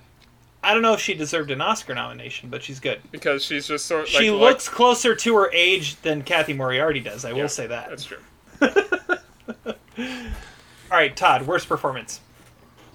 Uh, so I have two. I'll, I guess I'll say one in case Terry has the other one. I went with Johnny Barnes as Sugar Ray Robinson because he has like one facial expression the entire time. Doesn't matter if he's losing or if he just won or if he's getting his face beat in. It's always the same look. He doesn't even really move like a boxer, and he kind of looks like Teddy Bridgewater. So that's my worst performance. He he looks like Teddy Bridgewater, huh? I think he does. Wow. Who was your other one? Uh, uh, Jake's first wife. Okay. Oh, that's a good one. yeah, Because that's a I think she's one. like out, uh, Amanda Plummer level, like over the top screaming, and it, there's really like no gauge of where she's going with that. But that's about it. That's a better pick. Okay. That that is a better pick because my pick was Johnny Barnes as Sugar Ray Robinson. Seriously? Not because he looks like reason- Teddy Bridgewater. Not because he looks like Teddy Bridgewater. Honestly, the original Ted, uh, Sugar Ray Robinson looks more like Teddy Bridgewater than he does. No, the reason I'm saying it is because I, I and I thought this when I first saw the movie too. Um, I I I I've seen like documentary footage of Sugar Ray Robinson, and this dude looks nothing and boxes nothing like Sugar Ray Robinson. Like Sugar Ray Robinson was like the fastest, quickest guy ever in the ring, and this guy is just kind of a lousy fill-in. It's like, oh hey, we found a black guy that boxes. Let's make him Sugar Ray. It it, it, is nothing like Sugar Ray Robinson actually was. Like he was the quickest, fastest. Like he was like the Floyd Mayweather of his time, and and we just get this guy, and he was a good-looking dude too. And so we get this ugly-looking dude who's just gonna brawl it out in the ring with Jake LaMotta. That's not who Sugar Ray was. That's why I'm saying Sugar Ray Robinson.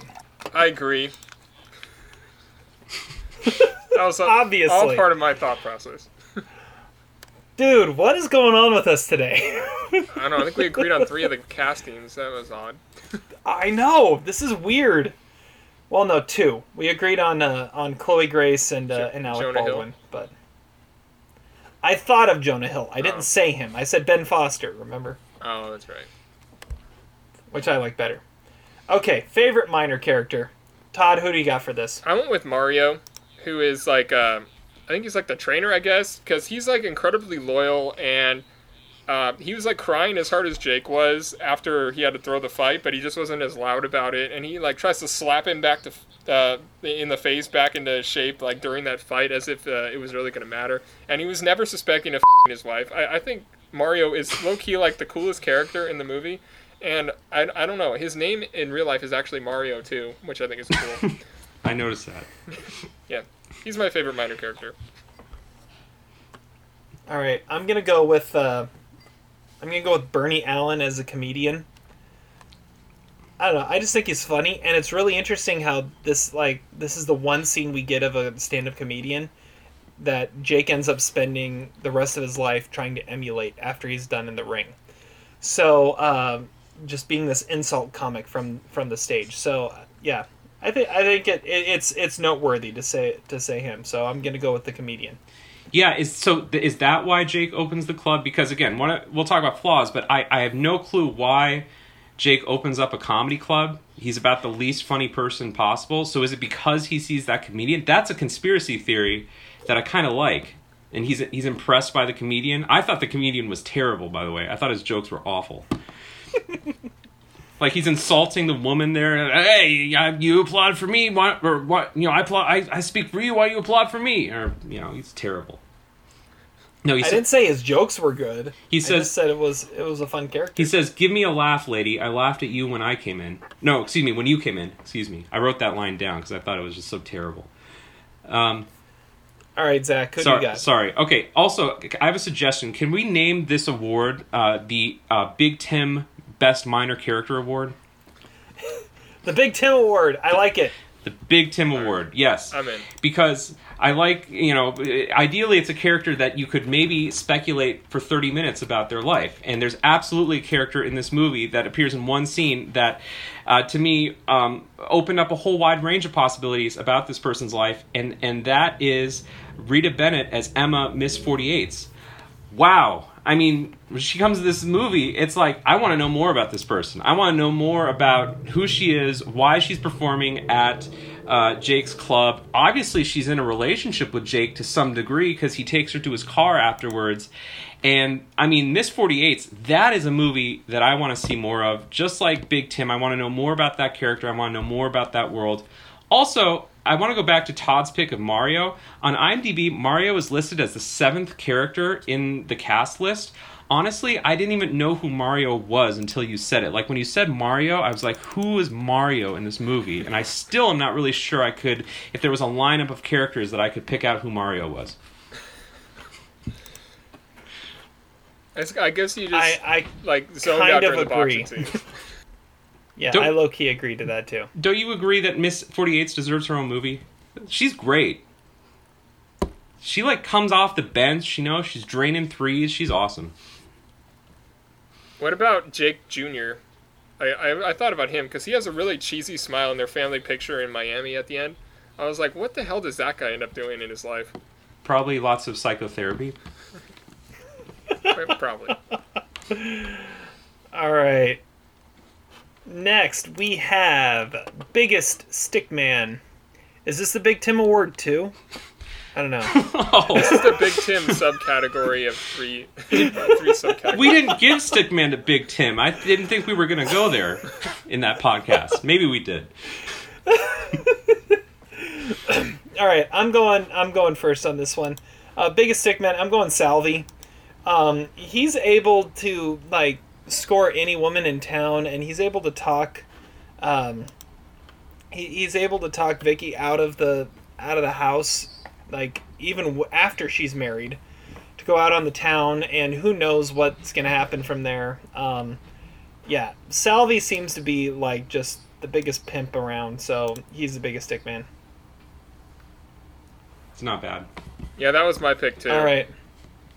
Dude. I thought he's just like a super smooth operator. I I mean he he can manipulate anybody, and yeah, I I like Frank Vincent. I mean he's he's a machine. He's he's, he's perfect in that role. All right, Zach. Do you I have something you- different? You both missed the obvious one, and that is uh, Kevin Mahon as uh, Tony Gennaro. I mean, when you spend a good 10 minutes of this movie talking about how good looking this guy is, and when even uh, Jake LaMotta says, I don't know whether to him or fight him, that means he's getting it in. It's a good looking guy. Now, I don't know about after the fight. Maybe not so much anymore. Not That's, good looking you know, anymore. Not good looking anymore, but uh, prior to the fight, he wins Stickman. Easily. Well played. That's a good one. Well played. All right. Following up, biggest stickman is biggest douchebag. Todd, you're first. Uh, I went with Salvi again because I mean he tries to take Jake's wife, and he acts like he's like this sort of like important mob guy, but he's really just like a low level guy. Because I mean, I think Joey would have gotten whacked if if he actually was an important guy after he like beat him with that pole outside the nightclub. And then like slammed his head in the car. Like I, I don't. I mean, he would have gotten whacked if uh, if he actually was an important guy. But he carries himself like he's a boss. But he's just a douche. I mean, he has no problem throwing other people under the bus and like arranging people to uh, throw fights. Again, perfect casting. Frank Vincent is killer in that role. it's a good call. It's a good call. Zach, who do you got? Uh, there's a lot of nominees for this category. I, I think uh, Salvi is, is, is obviously a really good one. Um, I was thinking about the comedian because, like I said, I thought his jokes were were pretty lame. Um, I, you know, I, I think the obvious pick is Jake LaMotta because he might actually be the biggest douchebag in movie history. Um, I'm going to go out on a limb though and say Joey because when he's I, I can't get it out of my mind how like when Jake calls him on the phone and in that phone booth to try to reconnect with him he doesn't say anything on the other line what does joey says say he says your mother sucks big elephant or something like that that's a that's a douche thing to say. He doesn't even know who's on the other line. Like, what if it's a police officer or something, or what if it's Salvi? You know, like he thinks it is. I don't know. In other words, I don't have a good douchebag for this movie because there's there's too many. I just wanted to bring up that scene, which is a really funny like scene. That was good. That was good. I went with your first instinct, and that was uh, Jake LaMotta. He, he, uh, like you said, he's one of the biggest douchebags ever. Uh, he's he's horrible. he is he is horrible, and and it goes back to our original conversation about how this is a character who really doesn't have any redeeming qualities. That's what a douchebag is all about, and so, I mean, he's the only one I could go with with uh, with biggest douchebag. Yeah, actually, there's one more too that I thought of as well, and that is the judges at the Jimmy Reeves fight who make who declare Jimmy Reeves the Oh, winner. good That's call. very douchey. Um, All right. Now, possibly the most important category of them all. Zach, who would Nicolas Cage play? That is a really hard question because I would love to see Nicolas Cage in a wide variety of roles from this movie. Um, I think I'm not sure of a good answer to this question. Can I defer? All right, then. Yeah, I'll go. I'll go first. Okay. Then, my I would say Nicolas Cage would play Fat Jake LaMotta. Yeah. That, that's that's what I'm going with. not not young, not the boxer Jake LaMotta, just fat old Jake Probably LaMotta. could have played That's young who- Jake LaMotta at one point in his career. At one point in his career, sure. But right now, he would play Fat Jake LaMotta, go nuts, bang his head against a wall, Yeah. and be a stand up comedian. That's. I mean, that's pretty much what Nicolas Cage is right now, right?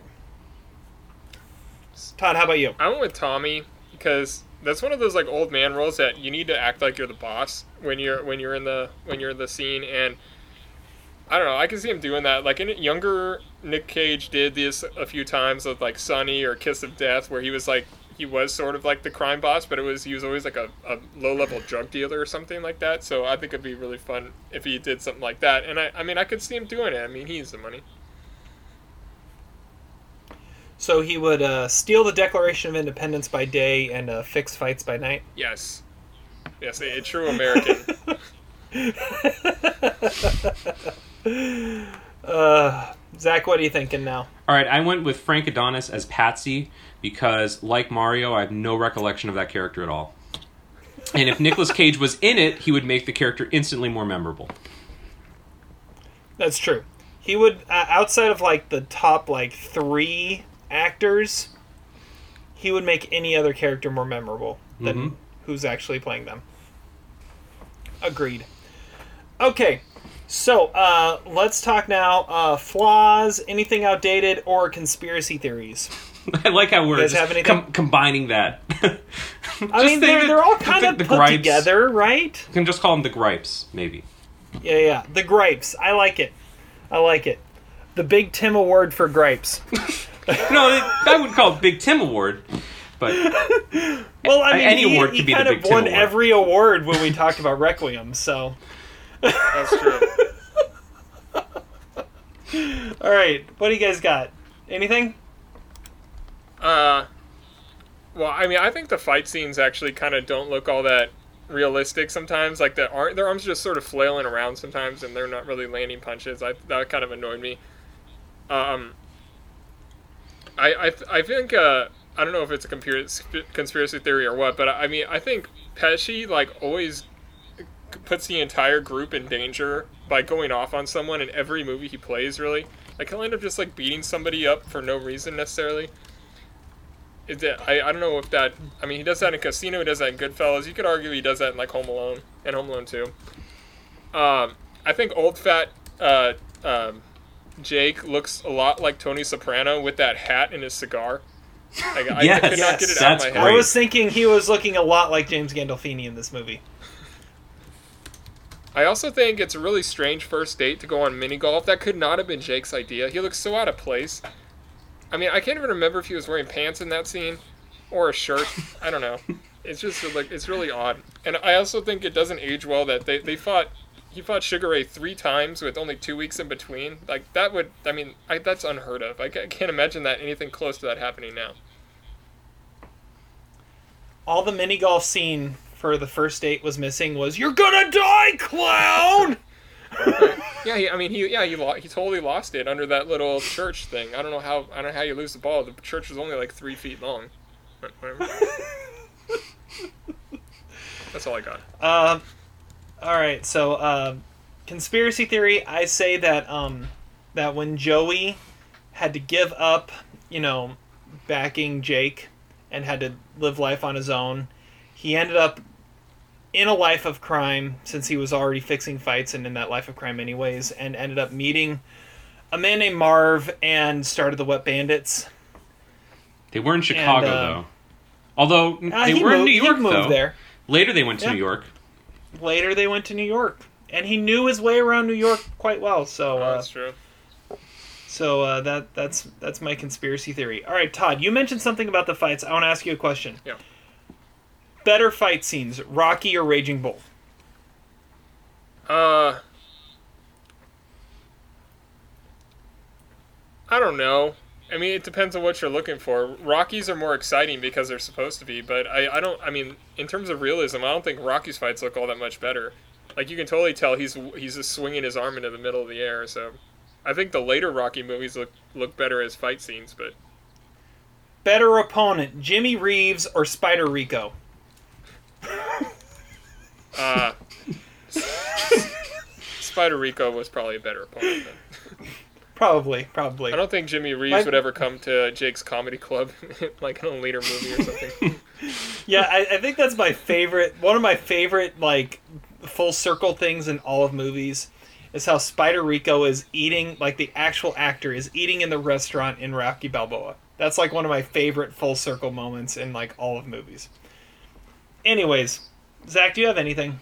Yeah, I have a few things. So um, I'm really curious about Jake LaMotta's intelligence in this movie um, because he's not someone who's smart, and I do think the movie kind of jokes a little bit because there's that scene toward the end of the movie where he says, "I'm going to open up a nightclub. Guess what I'm going to call it? Take a guess." And then the movie cuts to Jake LaMotta's the sign. So like Scorsese knows this guy is not exactly a rocket scientist. Okay, that's like the one instance of this movie. It's a little bit of a wink at the camera.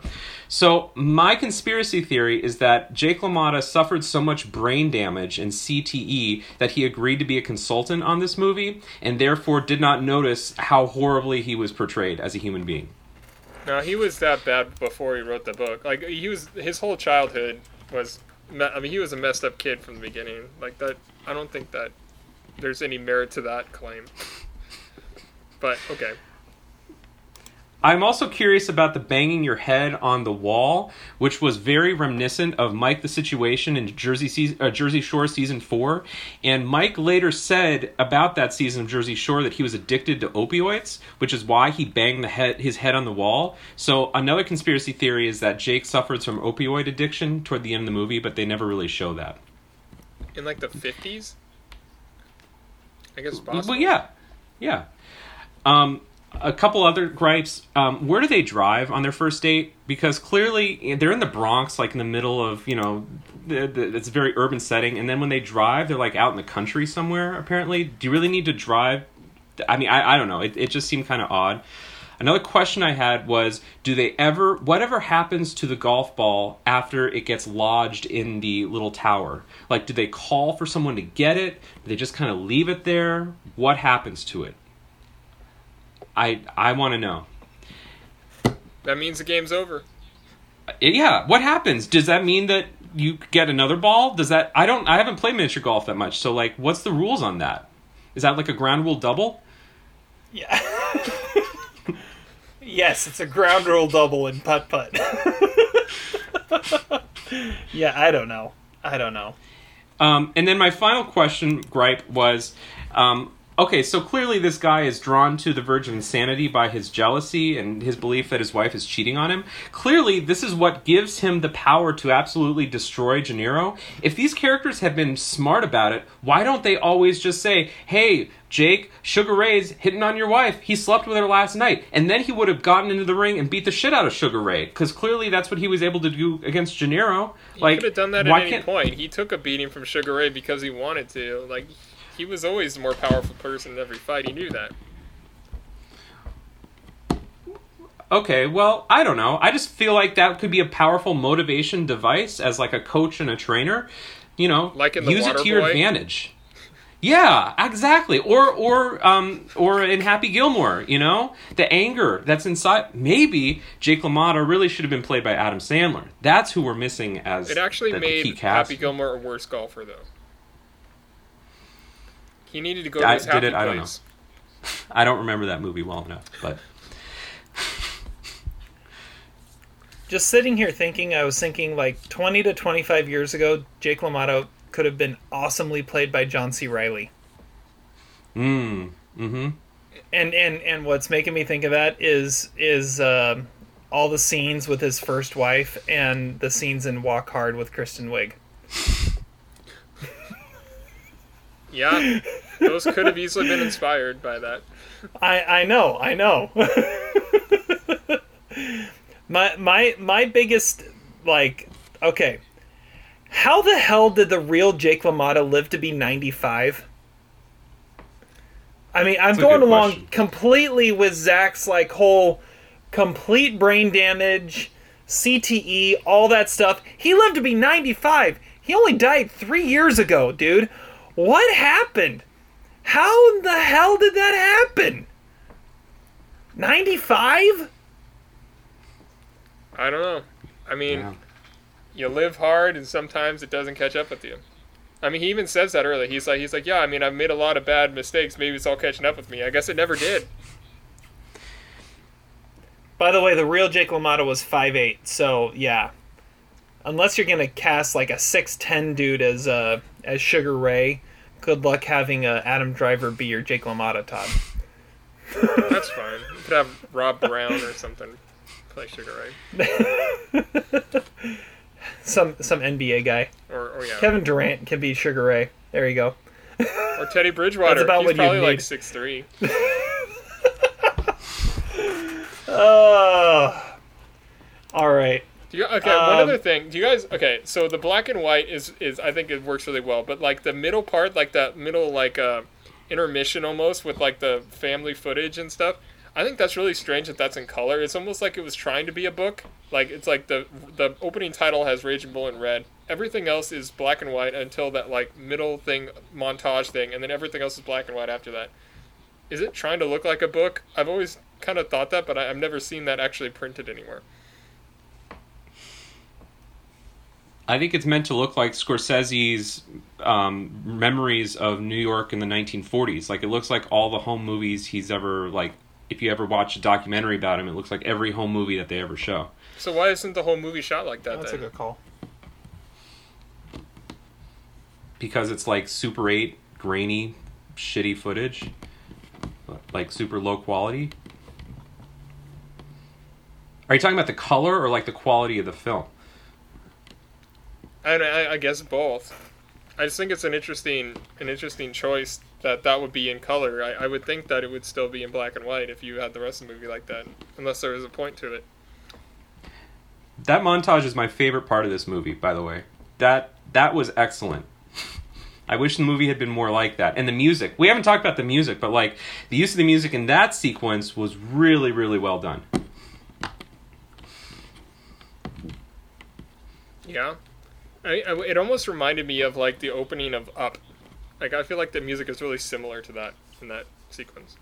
Now that would have been a twist if Cathy Moriarty dies in that montage. Yeah, That would have been like, yeah. Up paying homage to Raging Bull. That would... All right, let's move on. LVP MVP. Todd, what do you got? LVP first. LVP. I have the boxer Fox, who was uh, the champ that he has to uh, throw the fight against because he is just so horrible as a champion. Like, he, like uh, De Niro lands one punch and he's like flailing back. Like his impression of him was absolutely spot on. He's like, I touched him once, and he was like, "Oh." I, I, I that, that guy was total. I mean, he was garbage, and that, and that cost like that. Co- I mean, he got suspended because of that stupid fight. Fox, yeah, terrible, terrible, terrible boxer, Terrible champion. Stupid mob connections. All right, Zach, what do you got for LVP? LVP for me is clearly Paul Schrader. I think the screenplay is the weak point of this story, and I think it had it had a tighter screenplay, the movie would have la- had a better shelf life. Interestingly enough, Paul Schrader also made the movie American Gigolo in 1980. Um, and I'm I was going to pretend that I had seen it and say it was a better movie, but I have not seen American Gigolo. I bet it's a better screenplay though. It's a terrible. My uh, my LVP for Raging Bull is uh, the final scene of Boogie Nights, of being a better mirror scene. Yes. And so the first scene of Raging Bull, watching it now and thinking about, well, this is just this is just what Dirk Diggler was inspired by, but Dirk Diggler being in the mirror is so much better. So my LVP of making Raging Bull feel worse is the fact that Boogie Nights did it better, even though it was inspired by Raging Bull. So my LVP is Paul Thomas Anderson, Dirk Diggler, and Boogie Nights. wow. That's like six degrees of Kevin Bacon. You had to make the leap to that, but I, I see what you did there. Yeah, yeah, yeah. That's what I'm going with. All right, Todd, MVP. Uh, I went with Thelma Schoonmaker because I, I feel like the pace of the movie never lets up, and I and it has to like deal with a lot of things. Like there's either like mumbling and like really quiet talking, or there's like screaming and yelling. There's really no normal talking voices in this, and it really doesn't make it feel like anything's out of place necessarily. And I don't know, it doesn't linger on any emotion for too long. I, I feel like the, the editing is absolutely pitch perfect, and one of the reasons why Scorsese is the best director of all time. Yeah, Thelma Schoonmaker definitely adds a lot to whatever he does. Zach, what do you got? Uh, well, originally I was going to go in similar direction to you, Terry, for MVP. I was going to say Marlon Brando because I was being cheeky and all that. But I think instead I'm going to go with Pauline Kael because she was one of the few critics in 1980 to rip this movie apart. Now, of course, I don't always agree with everything Pauline Kael says. I think she had a lot of like personal ammunition that she went after filmmakers for that I thought was really trite and and stupid. But her review absolutely gets it dead on and um, she was not a fan of this movie and if you read her review today it's one of the few reviews of hers that i think really ages well i'm sure quentin tarantino would agree with me and uh, he she absolutely encapsulates every flaw i have about this movie so if you if you think this movie was absolutely universally beloved in 1980 read her review and know that yeah, it was not Despicable. All right. my my MVP, I think this was the obvious one, but you guys didn't say it. Is uh, Robert De Niro, oh because yeah there's him from from what well from what we've said, I mean this movie doesn't happen unless in, unless Robert De Niro comes along and says we need to make this movie. Um, he he is he is the the focus of the movie. He is the center of the movie. He helped get the movie made. He inspired De Niro, or not, he inspired Scorsese to actually do it. Um, he is the MVP of this movie because he is the movie in so many ways. So that's my MVP is Robert De Niro And Joe Pesci. and Joe Pesci. Because they trade But- blows. Like, I feel like an actor with less pride than Pesci would have just let De Niro take the screen and do what he wants with it. But I feel like Pesci really is there with him the whole time. He, he was on my list, too. And according to imdb pesci broke his ribs in the scene where they were jousting in the ring like it's really taking one for the team there All right. That uh, wraps up our deep dive. So let's wrap up this podcast with a quote of the day. Uh, Zach, you're first. All right. Well, I'm going to piggyback on what I said earlier. I, uh, I I'm going to quote Pauline Kael in her review of Raging Bull, and this is maybe the best thing she ever wrote. Uh, It's just hilarious. She says, "Listening to Jake and Joey go at each other like the macho clowns in a Cas- in Cassavetes movies, I know I'm supposed to be responding to a powerful, ironic realism, but I just feel trapped. Jake says, "You dumb," f-, and Joey says, "You dumb," f-, and they repeat it and repeat it, and I think, what am I doing here watching these two dumb? F-s? I don't know if they printed that in 1980, but that's that's that's gold right there, Pauline. That is beautiful. You're an That is idiot. beautiful. I know. All right, well, mine's gonna be even worse. Uh, so I got uh, it's a quote from uh, the cook, the thief, the, her, his wife, and her lover. And because I am a degenerate, I found a link between that and Superbad, and that is Helen Mirren, as Georgina says, when she's trying to make up something about uh, about who she's sleeping with, she says he's Jewish. He uh, hails from Ethiopia, and I was thinking like, so he's an African Jew wearing a hoodie, and yeah, so there we go. That was beautiful. Even worse. Well, uh, my quote comes from the half of it, the movie I reviewed earlier that's on Netflix. Um, and this quote comes from Ellie's father, Edwin Chu, played by Collin Chou. And uh, they, they sit down and they watch a lot of movies during this movie. And, uh, and one thing he does every time they sit down and watch a movie is he'll stop everything and go, ah, the best part and and like like they're watching Casablanca, and he'll go, "Oh, the best part," and it's like, this is the beginning of a beautiful friendship. And so I always feel, I mean, that's something I always do. It's like, oh, oh, this is the best part. This is the best part, right here, right here, right here. Yeah, you do. And I mean, we're, yeah, I do, I do, and and so and and I think that that this podcast is kind of like. I mean, this is the highlights of finding the best parts. And so I think it describes this podcast well. It's, ah, the best part. And that is our podcast. There you go. Bring it around full circle. So there you go. All right. Thank you guys so much for listening to our deep dive. We'll be back to you next week uh, with a retro review. It sounds like of a of a movie from the past that you can find streaming online somewhere. Uh, look at our social media platforms or almostsideways.com later in the week to find out what that is. And uh, until then, have fun watching movies, stay safe, and we will see you all on the flip side. That's entertainment. Despite your crass behavior, I'm glad we were able to do this together.